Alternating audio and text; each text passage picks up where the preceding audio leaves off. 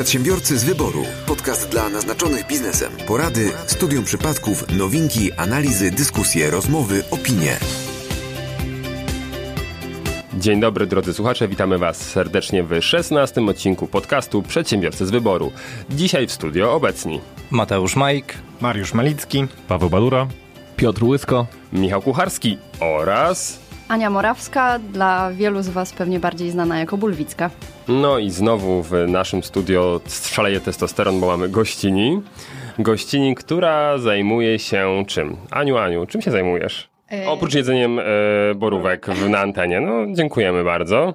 Ja prowadzę firmę Bill of Plates, która zajmuje się projektowaniem i sprzedażą e, specjalnych płytek do zdobienia paznokci metodą stemplowania. E, no i głównie, głównie tym się obecnie zajmuję. Jestem również e, blogerką, wedding planerką, instruktorką snowboardu i jednorożcem. Myślę, że do tego dojdziemy w trakcie. Widzę, że Piotrowi się bardzo spodobało to, że jesteś jednorożcem.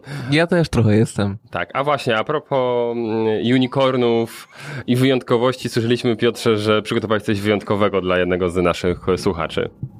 Tak jest, tak jak obiecałem, dla wszystkich osób, które skomentują nasz podcast na iTunes, a widzę, że taka recenzja się pojawiła, przygotowany zostanie wierszyk tylko dla tej jednej osoby. Niepowtarzalny, autorski.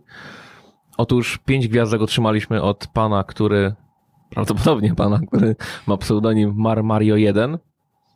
Napisał: dobrze jest dostać dawkę przedsiębiorczych informacji z dużym humorem i bezpośrednio. Także Mar Mario jeden, wierszyk dla ciebie.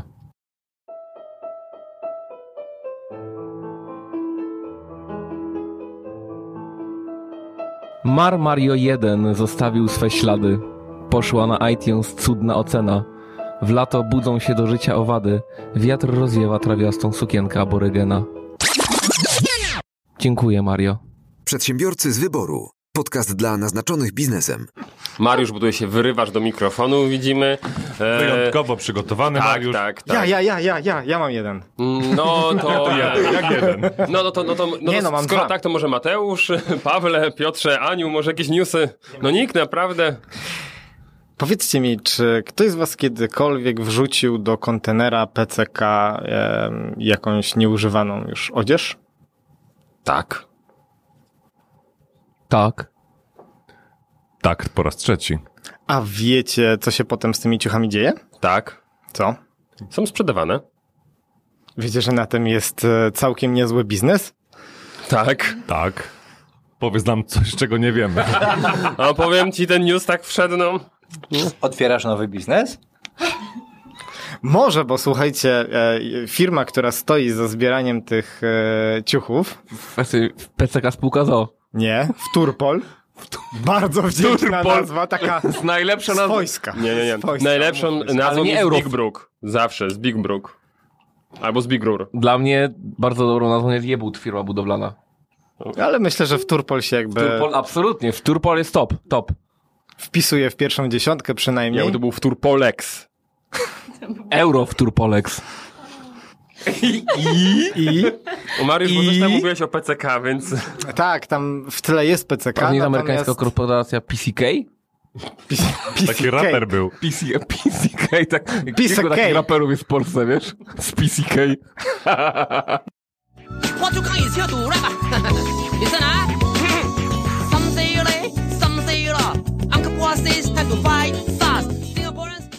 Dajesz dalej.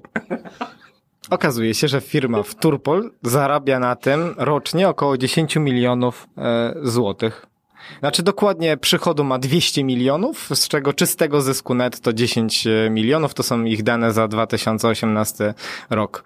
E, ja mam, ja do niedawna uwa- miałem takie wrażenie, że te po prostu ciuchy idą gdzieś dla ludzi, którzy tego potrzebują. E, I z tego, co widziałem w internecie, pod komentarzami, jeżeli chodzi o e, różne artykuły na ten temat, no to dużo ludzi też tak myślało. E, Natomiast to, co mnie zaciekawiło, to to, że to jest tak bardzo zyskowny biznes. I wyobraźcie sobie, że jeżeli chodzi o e, odzież, która tam jest zbierana do tych kontenerów, to ona jest wykorzystywana w bardzo różny sposób. Po pierwsze, zaledwie dziesięć procent trafia do e, lumpeksów w całej Polsce, których oczywiście właścicielem jest firma Wtórpol, jest ich około sześćdziesiąt w całej Polsce. Potem trzydzieści procent trafia do Afryki i Azji, ale również do ciucholandów i oczywiście są tam sprzedawane, a nie oddawane. A pozostała część jest przerabiana albo na czyściwo przemysłowe, cokolwiek to jest, albo na paliwo alternatywne do kamieniołomów. To rozumiem, że jak kupiłam sobie sukienkę na Filipinach, to mogło być właśnie z tego kontenera z P C K. To mało się... tego, ja myślę, że tą sukienkę zostanie kupiona jeszcze wiele razy. To sąsiadki mogło być. Kurczę, ale leciało tyle kilometrów. Ale jak już, jak już poszło, że P C K, no bo to nie jest tak, że P C K nic z tego nie ma, za to, że to zbiera, za to, że użycza swojego loga, no to dostaje jakąś kwotę X, e, która no niestety nigdzie nie jest podawana. Ciekawe dlaczego. Może maturzyści ją wyliczą. e, pokolorują obrazek maksymalnie, co? I ciekawostka... Pokoloruj czerwony krzyż. I ciekawostka, nie wiem, nie wiem czy widzieliście, bo... Firma Wtórpol ma swoją własną fundację, zaraz znajdę jej nazwę. P C K. Właśnie nie. Ach, ale podobno, podobno są takie e, kontenery, które nie mają, nie są obrędowane P C K, tylko właśnie tą fundacją. To jest jakieś tam zielone, zielone logo.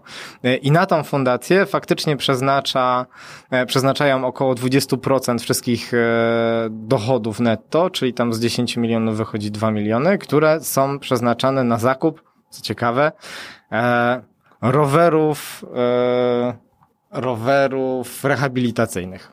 I tylko na to. Z tymi kontenerami jeszcze był taki problem, że one często stały nielegalnie na terenach miejskich i teraz właśnie odnalazłem tego newsa, bo tak mi coś świtało w głowie, że, że to się działo w Dąbrowie Górniczej, czyli po sąsiedzku. osiemdziesiąt pięć procent pojemników zostało przez miasto z miejsc, gdzie nielegalnie stały, zabrane i a był czas, deadline, do kiedy właściciele tych kontenerów mogą to odebrać i uiścić zaległe opłaty za, za przetrzymywanie właśnie tych kontenerów na terenach miejskich, no i prawdopodobnie nikt się nie zgłosił. Więc Wtórpol mógł stracić te osiemdziesiąt pięć pojemników. Ale to chyba nie, to nie jest monopol Wtórpolu na, na te pojemniki, bo są różne kolory, różne loga, różne, różne naklejki na tych, także może jest szansa, że gdzieś jednak... Mm, te ubrania, które tam wrzucaliśmy, trafiły. Wiesz co, jest e, takich firm jak, jak ta jest oczywiście więcej i ta jest z pierwszej czwórki europejskiej, na czwartym miejscu dokładnie. Jest jeszcze inna polska, e, polska firma, która też się tym trudni. Viv Textile Recycling. No, typowo polska firma. Prawda? Ale kupuje odzież tylko na zachodzie. Zbiera. Kupuję. Chciałbyś. No ale co uważacie w ogóle o takim, o takim rodzaju biznesu? No bo jednak nie jest to jakoś bardzo mocno rozpromowane. Jakby ludzie nie wiedzą w większości, dla, że, że to jest w jakiś sposób jeszcze ktoś na tym zarabia, tak? To jest moim zdaniem dokładny, czy piękny przykład na to, że jak, jak można wprowadzić ludzi w błąd i zrobić na tym średnio moralny biznes. To tak trochę jak Radio Maryja. Ooo. Może D J P C K grał, kiedyś miał audycję w Radiu Maryja. Ja nie wiem, czy Radio Maryja to jest... Zostawił po sobie swój samochód. Słuchajcie, nie, nie wiem, czy Radio Maryja to jest średnio moralny biznes, raczej mega niemoralny, ale spoko. A tutaj mamy jednak jakąś, e, jakiś element moralności, no bo jednak te P C K coś dostaje i e, słuchajcie, to nie jest tak, że to nie jest, w, nie, nie trafia do ludzi potrzebujących, bo na przykład e, biedne dzieci e, mają finansowane z tego obiady. Więc to nie jest tak, że się nic nie dzieje, tak? Tylko jakby przy okazji tej charytatywności całej jest ktoś, kto zarabia dziesięć baniek rocznie. Znaczy wiesz co, to jest trochę tak, że jakby normalny człowiek, który widzi taki kontener i chce coś do niego wrzucić, jakby nie myśli o tym, że ktoś na tym zarabia, jakby ma świadomość tego, że, znaczy przeświadczenie, że okej, okay, komuś pomoże i że te ciuchy faktycznie trafią do, do kogoś, kto potrzebuje, a nie, że ktoś faktycznie na tym dziesięć baniek zarobi. Komuś pomoże. No ale to już cała ale reszta... nie dokładnie tą rzeczą, którą ty wrzucasz do, do tego kontenera. Dobra, ale spójrzmy to trochę z innej strony. Mam pomysł na to, żeby przekazać na Czerwony Krzyż dwa miliony złotych, powiedzmy rocznie. Tak? No a jest na tyle czasochłonny i skala pomysłu jest taka, że no ja się też muszę utrzymać przy tym, prawda? No to czy w tym momencie mam z tego zrezygnować, żeby nie przekazywać tych pieniędzy, czy generalnie spoko, że i tak, i tak moja działalność w jakiś sposób się sfinansuje, zarobię, ale no jednocześnie w misji mojego biznesu jest to, że te pieniądze będę przekazywał. Więc mhm. to jest no już taka kwestia bardziej dyskusji. Oczywiście, jedna to jest informacja o tym, że no może lepiej byłoby informować ludzi troszkę bardziej bezpośrednio, że to, bo ja, ja też przez dłuższy czas żyłem w takim przeświadczeniu, ja, jak, jak mówiłeś, tak, że te ciuchy bezpośrednio trafiają do potrzebujących. No i to, e, to gdzieś tam w głowie mi tkwiło. Jakiś czas temu się dowiedziałem, że one są sprzedawane, ale nie, jakoś nie ubodło to tego mojego poczucia, że dalej pomagam, tak? Czy ja sądzę, że na, na tych kontenerach było napisane, że okej, okay, tam Wtórpol mm, to są ubrania, które nie są przeznaczone bezpośrednio dla pomocy potrzebującym, ale... Ale niektóre są. Ale nie, okej, okay, niektóre są. dwadzieścia procent zarobionych mhm. środków przeznaczymy na akcję. Na przykład, mhm. na przykład tak. To sądzę, że to, to by jakby nie zmieniło podejścia ludzi, też dalej, dalej wrzucali. Mhm, ale wiecie co, ja, ja nawet nie myślę, że to jest... Y- źle pomyślane, że to jest w ogóle nieuczciwe, bo faktycznie jakby były jakieś takie dokładniejsze informacje, ale wiecie, chwalą tą firmę głównie za to, że czyści Polskę z niepotrzebnych tekstyliów. I to nie jest do końca tak, bo osoby, które komentowały te artykuły, no to na przykład wypowiadały się, że dał tam jakieś super nowe koszulki firmowe, bo stwierdził, że ludzie głównie tam wrzucają byle co, a jakieś dziecko się ucieszy, bo wrzuci coś fajnego. A, a cała idea jest taka, że właśnie tam można wrzucać wszystko, bo każda rzecz, która tam jest wrzucana, tak, zostanie przetworzona w jakiś sposób, więc to jest, ta firma robi bardzo dużo pod kątem eko, ale jeżeli jest źle zrozumiany ten biznes, no to właśnie ktoś tam wrzuci coś bardzo wartościowego, co mógłby oddać jakoś inaczej i to zostanie wykorzystane źle, bo akurat ktoś, kto da to jakieś firmowe koszulki, no to właśnie, wiecie, no ktoś na tym fajnie zarobi, nie? No i tutaj pojawia się news, który wyczytałem z tydzień, dwa temu, że właśnie firmy... Czyli mamy most. Tak, tak, most, most, tak. tak. A o jeden most za daleko. Na rzece Kłaj, co? O jeden most za daleko. Nie, nie, to jest zezwanie, siedzimy dalej w tych pojemnikach. Nie palmy mostów. E, wyczytałem, że jedna z tych firm, nie pamiętam już, która... Poczekaj sekundkę, a wiesz, do... że, po, bo, bo mi się przypomniał żart. Wiecie, jak się nazywa najpiękniejszy most na świecie? The most beautiful. A, a to jak już jesteśmy przy mostach, to wiecie, że wiecie, że niedaleko naszego studia jest Most Cudów na Brynicy, bo się wjeżdża na kole, a wyjeżdża na rowerze. To już mamy dwa suchary. Znowu... Ale słuchajcie, bo y, Michał chyba miał newsa jakiegoś. Znowu część mojej duszy umarła. Tutaj generalnie... Ale chłopie, to tak często się dzieje, że tu nie masz już duszy. Jak każdy przedsiębiorca. Te pojemniki, o których właśnie rozmawiamy, nie pamiętam już, która firma e, z nazwy, ale opublikowała takie dane, że dokładają do całego biznesu. A dlaczego? Bo ludzie wyrzucają do tych pojemników zwykłe śmieci. I te ciuchy lądują ze śmieciami, a z tego, że to jest w ich pojemniku, to oni to potem muszą przesegregować i... zutylizować. I te opłaty związane z utylizacją tych odpadów, ich segregacją, no pochłaniają im cały zysk i jeszcze do tego muszą e, właśnie dorzucić.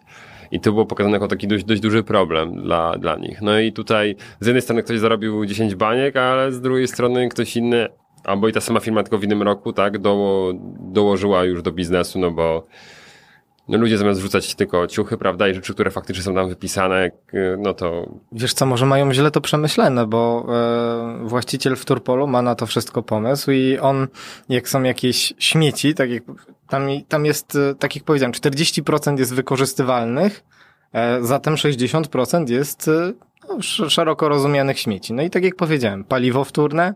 No tak, ale jak ktoś ci wyrzuci skórkę od banana, no to to idzie... No ale myślę, a, że takich wiesz, rzeczy jest tam jednak mało. Problem z segregacją w Polsce jest dalej spory, tak? Um, w moim poprzednim y, mieszkaniu, mieszkałem w bloku i nie wiem, czy na sto dziesięć mieszkań, bo tak chyba tyle było, może trzy cztery segregowały. Jak byłem jedną z niczych osób, która wynosiła butelki, tam gdzie trzeba wynosić butelki, a nie, a nie w sypie, słyszałem, że lecą. I no, to, to, był, to był duży problem, tak? Więc tutaj no, mamy coś takiego, że wszystko do jednego, a potem obok jakieś suche, mokre, e, zmieszane bio, a pojemnik na... Ale dwa kroki bliżej jest pojemnik na używaną odzież, no to ciep do środka. Ale nawet ludzie, którzy starają się segregować, nie znają zasad segregowania śmieci, nie? Bo na przykład wrzucają plastik, który nie powinien być wrzucany do plastiku, no bo jest tłusty na przykład z, z jedzenia, tak? Czy papier właściwie, bardziej to jest problem papieru.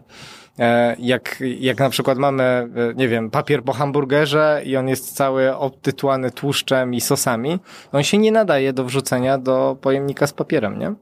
A no, zwykle się takie rzeczy tam tak, widzi. Takie, takie przedpojemniki, takie w, w, worko papierowe na chleb z Biedronek albo czegoś innego, gdzie mają takie foliowe po środku, to po to foliowe trzeba było odrywać, a papier osobno opakować. Gdzieś ja widział. Ja to robię. Ja też. Ale myślę, że możemy być w takiej mniejszości. Przedsiębiorcy z wyboru. Podcast dla naznaczonych biznesem. Czas na news o tym, jak położyć branżę w ciągu pół roku. Dajesz. Całą branżę? pięćdziesiąt procent branży. W ciągu pół roku w Polsce zamknęło się pięćdziesiąt procent escape roomów. Od tragedii, która miała miejsce w Koszalinie, ee... do ostatniego tygodnia pięćdziesiąt procent escape roomów w Polsce upadło. Ale to nie, nie jest sposobem, no to nie jest podpalenie jednego z nich. Nie. Okej. Jest, sposobem jest nadgorliwość i zła interpretacja przepisów. Bo teraz troszkę zgłębimy mm, tego newsa, tą wiadomość. Um, tragedia, która miała miejsce troszkę ponad pół roku temu, dotyczyła przede wszystkim dotyczyła przede wszystkim przepisów przeciwpożarowych. Tam był szereg niedociągnięć. Osoba w ogóle, która obsługiwała pokój, wyszła z, ze swojego stanowiska, na którym powinna być. Um, I nie będziemy dyskutować z tym, że tam był szereg nieprawidłowości. I w związku z tym oczywiście na wszystkie pokoje zagadek w kraju posypały się kontrole przeciwpożarowe. I w porządku, no jest to gdzieś tam zrozumiałe. Wiadomo, że no tak po polsku, czyli po du- dużej, dużej tragedii, tak, nagle wszyscy sobie przypominałem, że może warto byłoby coś skontrolować. Temat jest o tyle, o tyle dziwny, że wcześniej nikt nie go nie kontrolował, a jak ktoś starał się zadzwonić na straż pożarną nawet i zapytać, czy musi spełnić jakieś warunki, nie, nie, możecie tego sobie wstawić gaśnicę do biura. Tak, takie były odpowiedzi straży pożarnej. A no, po piątym, tak, stycznia? piątego stycznia. Po piątego stycznia e, okazało się, że no nie, no jednak tam są przepisy do spełnienia. Ale co ciekawe, żaden escape room, który znam, a to jest częściowo moja branża, nie upadł z powodu przepisów przeciwpożarowych. To są raczej rzeczy, które są do spełnienia, tak? Kwestia zamontowania dodatkowego oświetlenia, mm, zmienia lekko scenariusza, żeby po prostu drzwi nie były zamknięte w pokoju, a żeby scenariusz polegał na czymś innym niż tylko znalezieniu klucza do drzwi. E, no i wprowadzenie gaśnic najczęściej załatwiało temat, no plus jakieś tam instrukcje mm, na drzwi i odpowiednie oznakowanie. To nie było skomplikowane, to była inwestycja kilkuset e, złotych, czasami troszkę powyżej tysiąca i pokój był w stanie spełnić e, te wymogi. Wiecie, co położyło te pokoje? To, że e, urzędnicy, gdy się już zaczęli czepiać branży, zauważyli, że pokoje są organizowane w budynkach, które nie są przekwalifikowane do celów, nazwijmy to, rozrywkowych. Że to jest e, mieszkanie w kamienicy, że to jest lokal biurowy i to, co mm, zabiło te pokoje, no to jest kwestia tego, że przekwalifikowanie danego budynku no wymaga jedno, że zgody właściciela, potem trzeba spełnić standardy dla tego nowego typu użytkowania lokalu i to totalnie mm, roz, rozwaliło branżę, bo takie przekwalifikowanie, jeśli wszystko jest w porządku, trwa trzy miesiące, a przez ten czas trzeba ponosić pełne koszty e, związane z użytkowaniem lokalu. No i e, to jest to, co ob, ob, oberwało się obuchem e, z innej strony, ale autentycznie, jak teraz czasem też rozmawiałem z twórcami portalu LockMe, teraz wszyscy się cieszą, jak powstaje nowy jakiś escape room, bo raczej jest tendencja e, do tego, żeby jednak większość z nich zamykać. No a jaka jest wasze tutaj zdanie? Czy powinniśmy mieć tego mniej? Dobrze, Aniu, widzę, że się wyrywasz. I tak, wyrywam się dlatego, bo y, mieliśmy tą przyjemność, aczkolwiek to brzmi, to brzmi nie do końca y, dobrze w kontekście podpalenia jednego z escape roomów. W tym podcaście wszystko brzmi dobrze. To, co powiedziałaś, jeżeli faktycznie miałaś przyjemność, to chcemy, żebyś o tym opowiedziała. A czy to jest nielegalne? Na pewno kuszące. Na pewno kuszące. Ale na pewno, cho- chociaż o tym nie wiemy. Piotrze... Zatem myśmy zaraz po, dzień po tej tragedii poszli na kremówki. Nie, do, do escape roomu. Ja miałam swój wieczór panieński, gdzie właśnie dziewczyny mnie jako z jed, jedną z atrakcji było, było pójście do escape roomu. To był jeden akurat z chorzowskich pokoi i miałyśmy właśnie tę przyjemność spotkać panów strażaków, którzy kontrolowali zaraz po naszym wyjściu z pokoju, mieli przewidzianą kontrolę tego pokoju. No i właśnie to mniej więcej polegało na tym, że oni tam sprawdzali po dziesięć razy, czy jak się naciśnie ten przycisk bezpieczeństwa, czy jak pani wyłączy bezpiecznik, to czy wszystko, wszystkie drzwi odskakują i tak dalej. To był jeszcze pokój, gdzie był też taki wąski tunel, a to też się rozchodziło właśnie w tej tragedii, że tam Te, te dziewczyny utknęły w jakimś tunelu. Wąskie gardło, tak? Tak, dokładnie. E, więc no jakby reakcja była dosyć szybka, no bo to się stało wieczorem w piątek, a w sobotę rano już, już to wszystko, już to wszystko zaczęło, zaczęło działać. E, Natomiast no ja zauważyłam właśnie, chodząc gdzieś tam e, po LockMe i szukając pokoi, że mnóstwo pokoi albo było wstrzymanych z rezerwacją i miały informację, że są modernizowane. Natomiast rozmawiałam e, ostatnio z jednym twórcą z Gliwic, jeżeli chodzi o pokoje, to mówił, że w Gliwicach, że to niestety... nie było równomiernie jakby w każdym, e, w każdym mieście tak samo sprawdzane i egzekwowane, bo w jednych miastach przychodziły praktycznie wszystkie pokoje, a na przykład Katowice, nie wiem, czy trzy pokoje zostały, a reszta albo były w modernizacji, albo, albo się zamknęły. Ja słyszałem wczoraj od znajomego z branży, że z dwudziestu dwóch została jedna firma. No właśnie. Co w do mieście wojewódzkim. Co do Katowic. E, przykład z jednego z escape roomów. E, z, no i tutaj ich wpis. Kochani, za nami już próba ewakuacyjna. Wszystko poszło bardzo dobrze, więc już niedługo spotkamy się z wami ponownie. Śledźcie naszego Facebooka, Słonecznego Weekendu i do zobaczenia. Wpis z drugiego marca dwa tysiące dziewiętnastego roku. To był ostatni ich wpis. No. To tak, a propos takich um, wpisów, to myśmy byli w marcu w pokoju z, też właśnie z Katowic. Zresztą bardzo, bardzo fajnie przygotowany pokoju i też w kwietniu na Facebooku opublikowali post, że niestety z początkiem kwietnia nasza przygoda z przyczyn niezależnych od nas musiała dobiec końca. A to też był względnie nowy pokój, więc coś, co, co zrobili za chwilę jedną tragedią, tragedią niestety zostało położone. No a ja też... Przez ostatni czas, jak, jak dużo z mężem chodziliśmy po pokojach, to bardzo dużo żeśmy rozmawiali. Z... I tak szukaliście odpowiedniej farby, czym by tutaj pomalować.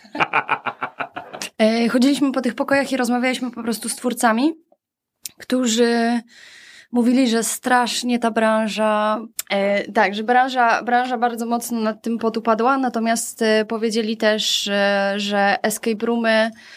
W obliczu całej tragedii wszyscy jakby właściciele escape roomów fajnie się zjednoczyli i, i gdzieś tam się zaczynają wspierać, gdzie zwykle raczej byli dla siebie gdzieś tam większą konkurencją, tak? Więc fajnie, że jakby no tragedia też nie sprawiła, że oni się gdzieś tam podzielili, tylko że zaczynają razem wspólnie działać, żeby, żeby jednak ta branża nie, nie została całkowicie zamknięta. Ale to tak typowo polskie. Jak jest tragedia, to ogólnie się jednoczymy. Można powiedzieć, że był, były escape roomy, a zrobił się z tego escape business. Przedsiębiorcy z wyboru. Podcast dla naznaczonych biznesem. Prawdopodobnie wielokrotnie widzieliście na różnych y, mediach społecznościowych takie tanie wpisy, tanich yy, prawd na przykład. Bądź sobą. Oryginał jest zawsze więcej wart niż kopia. No i niekoniecznie. Bo nie, ostatnio przeglądając newsy, yy, zna... Co? No mnie to bawi. Odkryto... Słuchajcie, ale odkryto fabrykę podróbek Ferrari i Lamborghini. Jak może można buty podrabiać albo koszulki, ale... Odkryto fabrykę podróbek Ferrari i Lamborghini. Ojciec i syn prowadzili w Brazylii rodzinny biznes. W przeliczeniu już za około czterdzieści tysięcy dolarów amerykańskich oferowali na zamówienie luksusowe i sportowe samochody. Promowali się w mediach społecznościowych, mieli klientów i interes się kręcił. Niestety nie był on do końca legalny. Do końca. Do, do, do końca. Ja tylko więc, troszkę. Więc parę modeli, które wypuścili, prawdopodobnie były lepsze niż oryginał, więc tak nie do końca było to legalne. Coś niesamowitego. Ja my, myślałem, że nie ma granicy, znaczy, przepraszam, że jest granica e, fałszywek, nie? A tu okazuje się, że nie ma. I teraz zastanawiam się, co może być jeszcze bardziej absurdalne niż fałszywka samochodu. Trzeba sprawdzić, czy Boeingi podrabiają. W sumie tak, samolot. Sam, samolot to jest to, co może być bardziej hardkorowe jeszcze. Challenge accepted. I teraz przy... NASA zapytaj, czy ktoś ich nie podrabia. Przy... Kto? NASA, NASA zapytaj, czy ktoś ich nie podrabia. Elon Musk. A ktoś teraz w Indiach. O kurwa, powiedzieli o nas. Zwijamy biznes. Mówicie o podróbkach samolotów. Jestem przekonany, że to już mamy tak trzydzieści czterdzieści lat za sobą. Jakiś wzór samolotu ze zachodu, przekopiowany na teren Z S R R i no, tam no dobra, lekki ale rebranding. Ale dalej jest proces produkcji jest, wiesz, jakiś tam w miarę zaawansowany, bo sądzę, że jest rodzinna firma z Brazylii, tak? To, to tam raczej nie mają, nie mają jakiejś wielkiej, mega dużej linii promocy, produkcyjnej. No ale patrz, jak masz takiego Lambo za czterdzieści tysięcy dolarów, tam dwadzieścia, mówię, czterdzieści, tak? czterdzieści tysięcy, to jeszcze sobie zamówisz bluzę Supreme z Dope Shop za dwieście złotych i jesteś gościu król osiedla. Kozak, jedziemy do Warszawy. I jeszcze musisz tylko mieć P C K w głośnikach.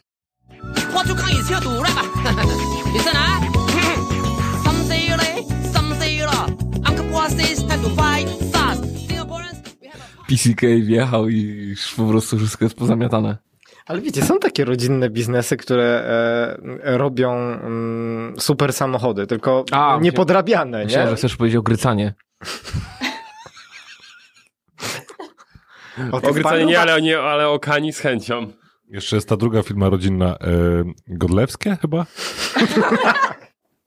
Wydały teraz nowy kawałek. Być kobietą. Tak, tak to ja słyszałem. Ja, jest, ja jestem fanem wielkim. Ja, ja, ja słyszałem na hymnie amerykańskim. Tak, tak. I na pewno wiz nie, nie dostaniemy już teraz. Ruchu bezwizowego do Stanów Zjednoczonych po tym, co tam się stało na tym hymnie. Chyba że Polska zagwarantuje, że panie Godlewskie będą miały zakaz opuszczenia kraju. Przedsiębiorcy z wyboru. Podcast dla naznaczonych biznesem. Skoro mieliśmy już coś na temat tworzyw sztucznych, a tworzywa sztuczne pojawiają się również w odpowiedzialności solidarnej dotyczącej vatu. Nie wiem, czy słyszeliście, że rząd od września wprowadza nowe zmiany dotyczące odpowiedzialności solidarnej związanej z nieopłaconym vatem po stronie sprzedającego. Na samym początku, w momencie, kiedy wprowadzono ustawę, ta ustawa dosyć była okrojona pod względem produktów, które zawierała, natomiast teraz tych produktów jest dużo więcej. E, na przykład elektronika, która już była dalej jest, przykładowo kupujecie drukarkę w sklepie, dajmy na to w Mediamarkcie, no i w jakiś sposób Mediamarkt nie opłaci vatu. Co się dzieje? Wy jako przedsiębiorca musicie ten VAT zapłacić, mimo wszystko, że już uregulowaliście go płacąc przedsiębiorcem. Pół biedy, jak jest to drukarka, którą, z której korzystasz okazyjnie, bo przynajmniej wtedy masz dwadzieścia cztery miesiące gwarancji. Okazjonalnie. Tak, i to jest kuszące.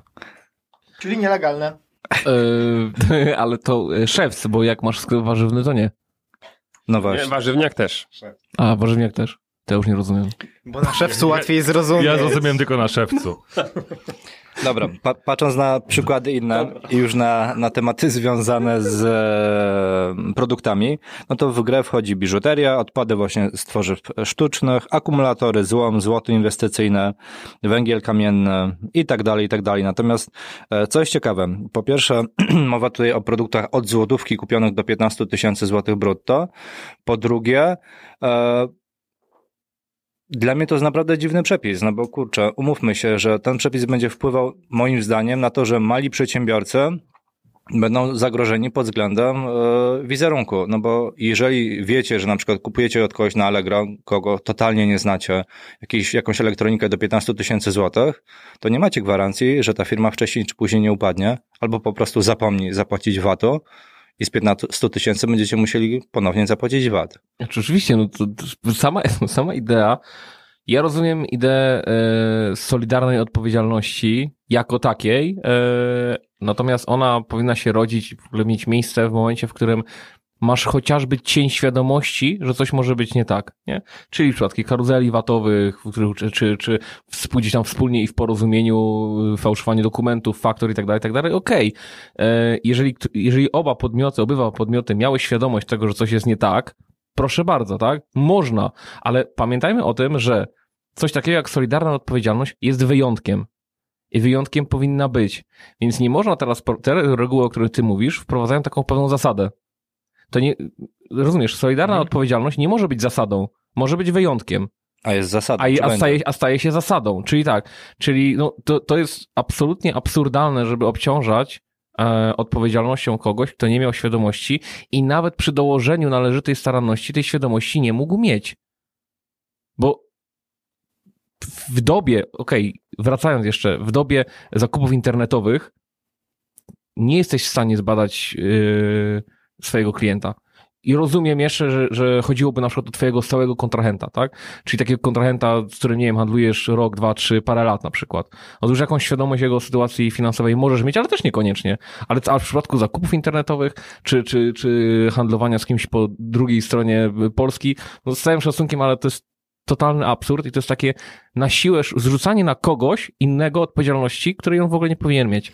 Jako kupujący jedynie w jakiś sposób możecie się zabezpieczyć, to płacić na zasadzie split paymentu, czyli podzielonej płatności. No ale to już jest promocja tak naprawdę narzędzia, które jakiś czas temu nam zafundowali. No to nie, to wiesz co, dla mnie, pro, nie wiem czy dobrym słowem jest y, słowo promocja, dla mnie promocja jest skorzystaj z tego. To jest lepsze, a nie skorzystaj z tego, bo dostaniesz po dupie. to, to, wiesz, to, to jest szantaż, no spójrzmy w oczy, a nie, a nie promocja czegoś, no ale no, wiesz, widocznie, czekaj, może nikt nie chciał korzystać ze split payment. A, yeah. a, nie, nie? Tak mi się wydaje. To taka fajna Chlu- inicjatywa. No super, no chłopaki. Ja skorzystałem, bo musiałem. Kolega mnie wciągnął w tą karuzelę. Jest. Paweł, wiesz co z tym zrobić?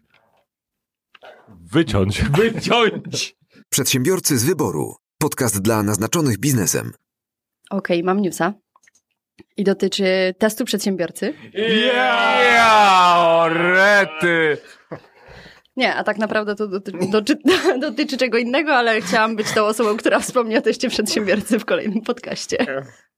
Ej, ktoś nas tu słucha. No. Dobra, słuchajcie, to jest news z wczoraj, aczkolwiek Mateusz już mi powiedział, że on miał przecieki sprzed paru dni. Podatek bykowy już w dwa tysiące dziewiętnastym roku. I teraz tak, z tego co mi wiadomo, Mariusz i Paweł są ojcami, tak? Dobrze? Tak. Cała reszta, z tego co wiem, to nie. E, z tego co Piotr wie, też nie jest jeszcze ojcem, ale jeszcze? Są jakieś podejrzenia. Nie no, ja się do, dowiedziałem, że ja wczoraj, wczoraj się dowiedziałem, że e, jestem ojcem. Że jesteśmy. No, razem tak. Jesteśmy ojcami. Tego samego dziecka? Tak. To... I nic mi z Holandii nie przywieźliście? Nie. Nie, nie, no wczoraj po prostu zbliżamy się urodziny inkubatora, który wspólnie z Mateuszem i z paroma innymi osobami zakładaliśmy, stąd... Ojcowie założyciele. Tak. Dobra, wracając e, do newsa, do ojcostwa. A raczej go e, tak, chodzi typowo o dzieci dzieci, a raczej e, o osoby, które tych dzieci nie mają. E, mianowicie no, o pięćset plus każdy słyszał. E, ja to, co tego newsa nazywam pięćset minus. Jeszcze nie wiadomo, ile tego będzie, ale... E, ale myślę, że nazwa się może przyjąć. E, I tak, bykowe, e, bykowe to jest coś, co... To jest podatek dla... Dla tych, którzy nie wiedzą. Jest to podatek nałożony na osoby, które tych dzieci nie mają, czyli na wszystkich singli. Podobno to już działa w Niemczech, tak? Taką też informację wczoraj od znajomych do, otrzymałam. E, tak, Piotrze? Powiedziałaś, że bykowe działa w Niemczech? Rozumiem, że płacą go tylko Niemcy. Okej, okay, więc takie pytanie też do was, bo jakby e, ma się pojawić ten podatek i teraz pytanie, czy jest on e, właściwy i czy faktycznie będzie za sobą niósł to, co rząd myśli, że będzie niósł, czyli że będzie się rodzić więcej dzieci i że jakby nakładaniem takiego podatku zachęci wszystkie młode pary, które nie mają dzieci, do tego, żeby te dzieci nagle mieć? Mi się ba- bardziej wydaje, że ktoś tutaj się bawi w Robin Hooda. E, no bo okej, okay, mamy pięćset plus, więc w jakiś sposób trzeba zrobić pięćset minus, żeby to sfinansować. A pieniędzy brakuje w budżecie. Ale jak pięćset plus sobie nie poradziło z tym, żeby mm, zwiększyć przyrost naturalny, to sądzę, że pięćset minus też sobie nie poradzi. Panie, jak sobie nie poradziło? Jest pięćset plus, a teraz w liceach miejsc brakuje. Sukces. Nie, dobrze, zostawmy politykę e, z boku, tam gdzie jej miejsce. Z boką. Z boką, z boką. Z boką dokładnie. E, a wracając do bykowego, jeśli to jest tak, że ktoś świadomie no, nie podejmuje decyzji o posiadaniu potomstwa, odkłada ją w czasie. Mm, Albo nie może mieć. To może tutaj prowadzić oczywiście dyskusję mm, na temat właśnie wolności i, i, i takich wyborów życiowych. Ale właśnie druga, drugi element, no to co w wypadku, gdy no, faktycznie ludzie nie mogą mieć, mieć dzieci i co? I nagle będziemy ich karać za to, że no, są medyczne przeciwwskazania i to nie, nie tylko po stronie no, bykowe kojarzy się z mężczyzną, prawda? Ale też no... Nie, no to pos, pos... dotyczy par, tak? Tak, par. No skarbówka właśnie będzie sprawdzała, I, czy się i, starasz, okay, czy nie. Zobacz, i z jednej strony mamy to, z drugiej strony dofinansowania na in vitro są ucinane, no bo to jest jak R T V dla niektórych opcji politycznych no, niemoralna opcja leczenia bez, bezpłodności, więc leczmy ją najlepiej kalendarzykiem albo czymś tam innym. Magicznym? No i, tak. Proszę? Czymś magicznym. Tak, bo czymś magicznym, dokładnie. Od, odprawmy jakieś egzorcyzmy. I w tym wypadku, no, nie dość, że nie dajemy wam możliwości rozwiązania waszego problemu, z tego powodu cierpicie tak życiowo, tak? Bo na przykład chcielibyście mieć potomstwa, nie możecie, to jeszcze wam dowalimy to pięćset minus, dokładnie. Michał, no pięknie, prawda? Mam nadzieję, że ustawodawca przewidział przynajmniej, czy przewidzi tego typu sytuację. Nie no, umówmy się, raczej to będą zwolnione osoby, czy... czy które... Właśnie, no powinny być jakieś wyłączenia, natomiast ja myślę, że to będzie skutkowało, znając nasz kraj, tym, że będzie mnóstwo lewych zaświadczeń o tym, że ktoś nie może mieć dzieci. Bo jakby, no jeżeli będzie jakieś wyłączenie, to wszyscy ludzie będą się starali o to, żeby być właśnie w tej grupie wyłączonych. Wiesz, ale ja bym dodał tutaj, rozszerzył jednak problem, bo mm, możesz... teoretycznie mieć możliwość, yy, znaczy być płodnym, tak? Według wszelkich medycznych wskazań, a i tak mieć problemy, żeby yy, mieć dziecko. I, I przecież ludzie teraz się starają po trzy, pięć lat i, tak, i starają się naprawdę. Stresujące no. życie jest yy, tak. bardzo istotnym czynnikiem, który sprawia, że następują trudności na przykład, tak, w poczęciu. Wy mówicie o takich problemach, ale znowu jeszcze mogą być problemem bardziej psychicznym, tak? Ktoś niekoniecznie może być nawet dojrzały pod względem tego, żeby mieć dziecko. No i co, patologia się ma później szerzyć? A poza tym dodajmy jeszcze, że w dobie L G B T to jest jednak dyskryminacja dużej części społeczeństwa. To oni też będą objęci podatkiem. No byliby. Oj, będą objęci. Ej, dokładnie, to, to, to jest sposób na podatkowanie L G B T, no i odkryliśmy, o co chodziło. Drugie dno. Nie, ale, bo tak jeszcze zerkam tutaj sobie na tego newsa, którego mam, uwaga, z gazety.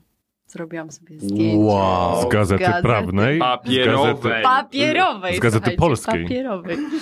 Nie, niemieckiej. Nie, tutaj jest taki wykres, gdzie jest pokazane, ile dzieci urodziło się w Polsce na przestrzeni lat od dwa tysiące dziewiątego do dwa tysiące osiemnastego i rząd bardzo się szczyci tym, że w, w którym w dwa tysiące szesnastym czy w dwa tysiące siedemnastym wyszło pięćset plus? Jakoś Teraz nie tak. Wiadomo, jakoś tak. I tak się bardzo szczycą, szczycą że, że, że tak wzrosła ilość dzieci w naszym kraju, natomiast no, w dwa tysiące dziewiątym było, było dużo więcej niż jest teraz i jakby wtedy nikt tego pięćset plus nie dostawał i tak naprawdę ten skok nie jest razy dwa na przykład, tak?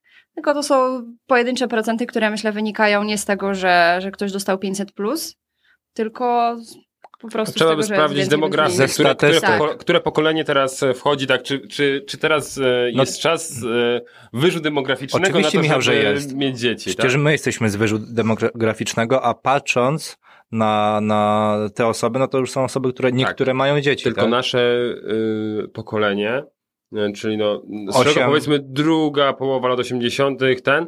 Y, Zauwa- da się zauważyć, że odkłada w czasie decyzję o posiadaniu potomstwa, tak? Oczywiście tutaj e, no zdarzają się wpadki, tak? Koledzy tutaj... Powiedziałeś, że w drugiej połowie lat osiemdziesiątych, no to ja jestem z pierwszej połowy lat osiemdziesiątych, więc ja już mam dzieci. Ja też. No i dlatego wy jesteście starzy. A my tutaj jesteśmy młodzi. I piękni. I piękni. E, jak pięknie usłyszałem. Tak. A wy też byście z dziecko. A, w no. domu zostało, mąż się nazywa, tak? Tak, mąż się nazywa. Michał, to ten wyż był, wiesz, długi. Długi był. Oj, długi. I statystycznie to tak wychodzi. Statystycznie był długi. Czy nie, pytanie moje jest takie, czy um, po prostu jakby rząd zaczyna już nakładać tyle różnych podatków, bo jakby bracu, brakuje na wszystkie świadczenia, na wszystkie emerytury, na wszystkie pięćset plus, jeszcze ma być ile? trzysta złotych dopłaty na każde dziecko na wyprawkę szkolną. To już jest chyba. Już jest, już jest. Albo już jest i tak dalej, więc... Jakby ja zadaję sobie takie pytanie, kiedy będzie ta granica i kiedy będzie dość, tak? Kiedy, bo nie można cały czas jakby, my jako przedsiębiorcy wiemy, że każdy do tego pięćset plus dopłaca i to ile było? sześćset pięćdziesiąt no, parę złotych jakoś, tak? Na więcej niż się dostaje. Tak, dokładnie, więc jakby no wiadomo, że jak się komuś daje, to skądś to trzeba wziąć, a że państwo nie ma pieniędzy, to... Co za bezeceństwa tu mówisz? Przecież to jak brakuje, to się dodrukuje. Boże. Jak dodrukujesz dru... bitcoiny? Na tej drukarce masz gwarancję więcej niż dwanaście miesięcy jako przedsiębiorca? Tak. Przedsiębiorcy z wyboru. Podcast dla naznaczonych biznesem. Lubicie piłkę nożną? Tak. To zależy. Nie. Nie. Wolę siatkówkę. Dobra, a graliście kiedykolwiek w FIFA? Pewnie. Nie. Jasne. Tak. Tak. Tak. No, to jakbyście lubili FIFA i lubili przy okazji Juventus jeszcze... Nie, no... nie. Ja lubię, ja lubię. Czego lubisz Juventus? A dlaczego nie? Jeśli gracie... Chcielibyście zagrać Juventusem w nowej odsłonie FIFA z numerkiem dwadzieścia, no to nie możecie. Zamiast Juventusu pojawiła się drużyna, która się nazywa, bardzo ma wdzięczną nazwę, Piemonte Calcio. Why? Why? E, dlatego, że Konami, czyli największy konkurent y, Electronic Arts, jeśli chodzi o gry sportowe, a w szczególności chyba tylko i wyłącznie gry sportowe związane z piłką nożną, czyli Pro Evolution Soccer, który w tym roku zmienił nazwę na e, eFootball P S, czyli nawiązanie jednak do Pro Evolution Soccer zostaje, podpisał kontrakt na wyłączność z partnerstwem z, z Juventusem, jeśli chodzi o partnerstwo. Więc Juventus będzie tylko możliwy do zagrania normalnie w wersji konsolowej, wersji komputerowej, wersji gry wideo, tylko i wyłącznie w Pro Evolution Soccer. No i tutaj internet zadrżał, jeśli chodzi o, o memy. I na pewno pamiętacie ten pomnik Ronaldo, to jak, jak są w Fifie te e, karty piłkarzy, to właśnie Ronaldo w Piemonte Calcio e, sugerują e, sympatycy prześmiewczy w internecie, żeby miał właśnie to, to zdjęcie. Także to, to, jest, to jest ciekawy przykład na to, że tak naprawdę taka globalna marka, która e, jest to chyba pierwszy przypadek, e, w, jeśli chodzi o Fifę od Electronic Arts, gdzie nie pojawiły się wszystkie licencjonowane drużyny. Było paru chyba piłkarzy, byli sponsorzy, którzy byli wymazowani na, na koszulkach, ale pierwszy raz pojawiła się taka sytuacja, że faktycznie piłkarze i sponsorzy w ogóle Juventusu są jeden do jednego w nowej Fifie, czy tam będą, bo premiera jest w, chyba w, na początku jesieni, we wrześniu lub październiku. No ale ten sponsor, czyli Jeep i Ronaldo będą występowali w drużynie Piemonte Calcio, więc yy, nie wiem, spotkaliście się jakimś takim z innym przykładem jeszcze, że musieliście e, coś ominąć ze względu na to, że ktoś miał, nie wiem, zakaz konkurencji albo jakąś specyficznie skonstruowaną umowę do współpracy.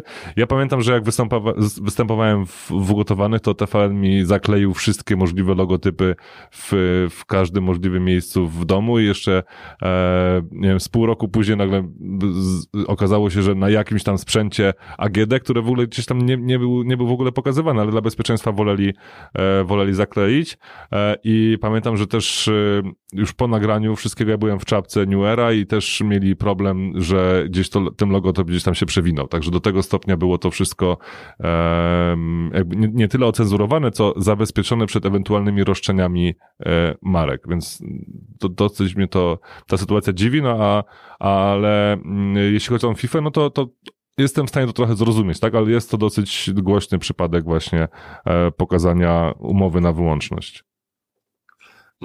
W mojej branży to jest no niemalże standard. Gdy planujemy jakąś, jakiś event marketingowy, to bardzo często, żeby w ogóle poznać szczegóły i dowiedzieć się, dla kogo to robimy, to, to faktycznie taki N D I się podpisuje. Szczególnie przy współpracy z dużymi agencjami marketingowymi. Ale jak dla kogo pracujecie? Nie wiecie, dla kogo pracujecie?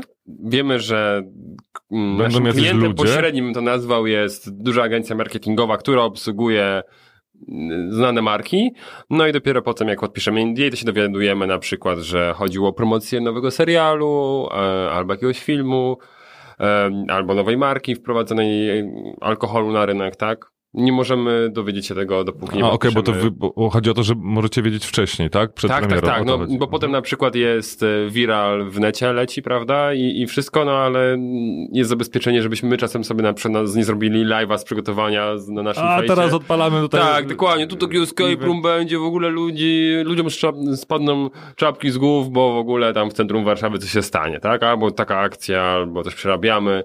No i no nie możemy. I często w ogóle mamy tak to zapisane, że nawet już po realizacji nie możemy dać znać, że to byliśmy my.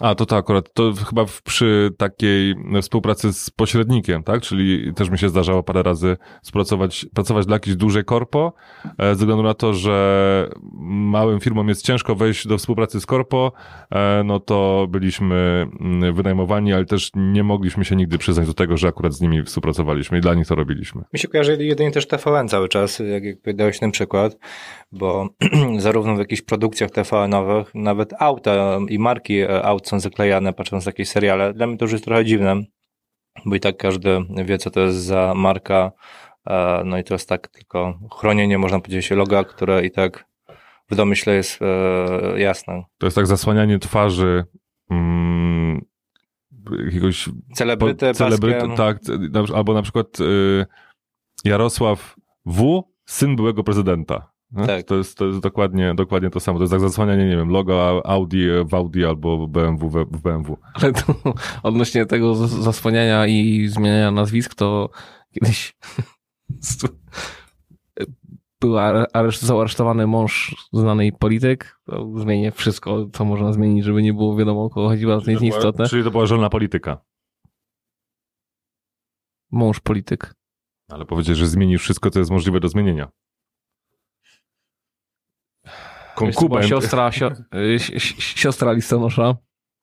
Aha. E, I no nie, pamiętam, radio podało, został aresztowany Marek K., mąż posłanki Anny Kamińskiej. Ja tak jadę. Mam nadzieję, że on ma inaczej nazwisko. Kowalski. Przedsiębiorcy z wyboru. Podcast dla naznaczonych biznesem. Jak już Mateusz powiedziałeś, że w serialach się widzi takie rzeczy i są te marki gdzieś tam blokowane, to a propos tego, jeszcze moment, bo zrobię taki most mostów, bo ostatnio sprawdzałem, czy jest już nowy sezon Stranger Things, a teraz czekam na sezon nowy e, Dom z papieru i tak, już jest, już jest, także e, szybko kończymy nagrywanie i lecimy.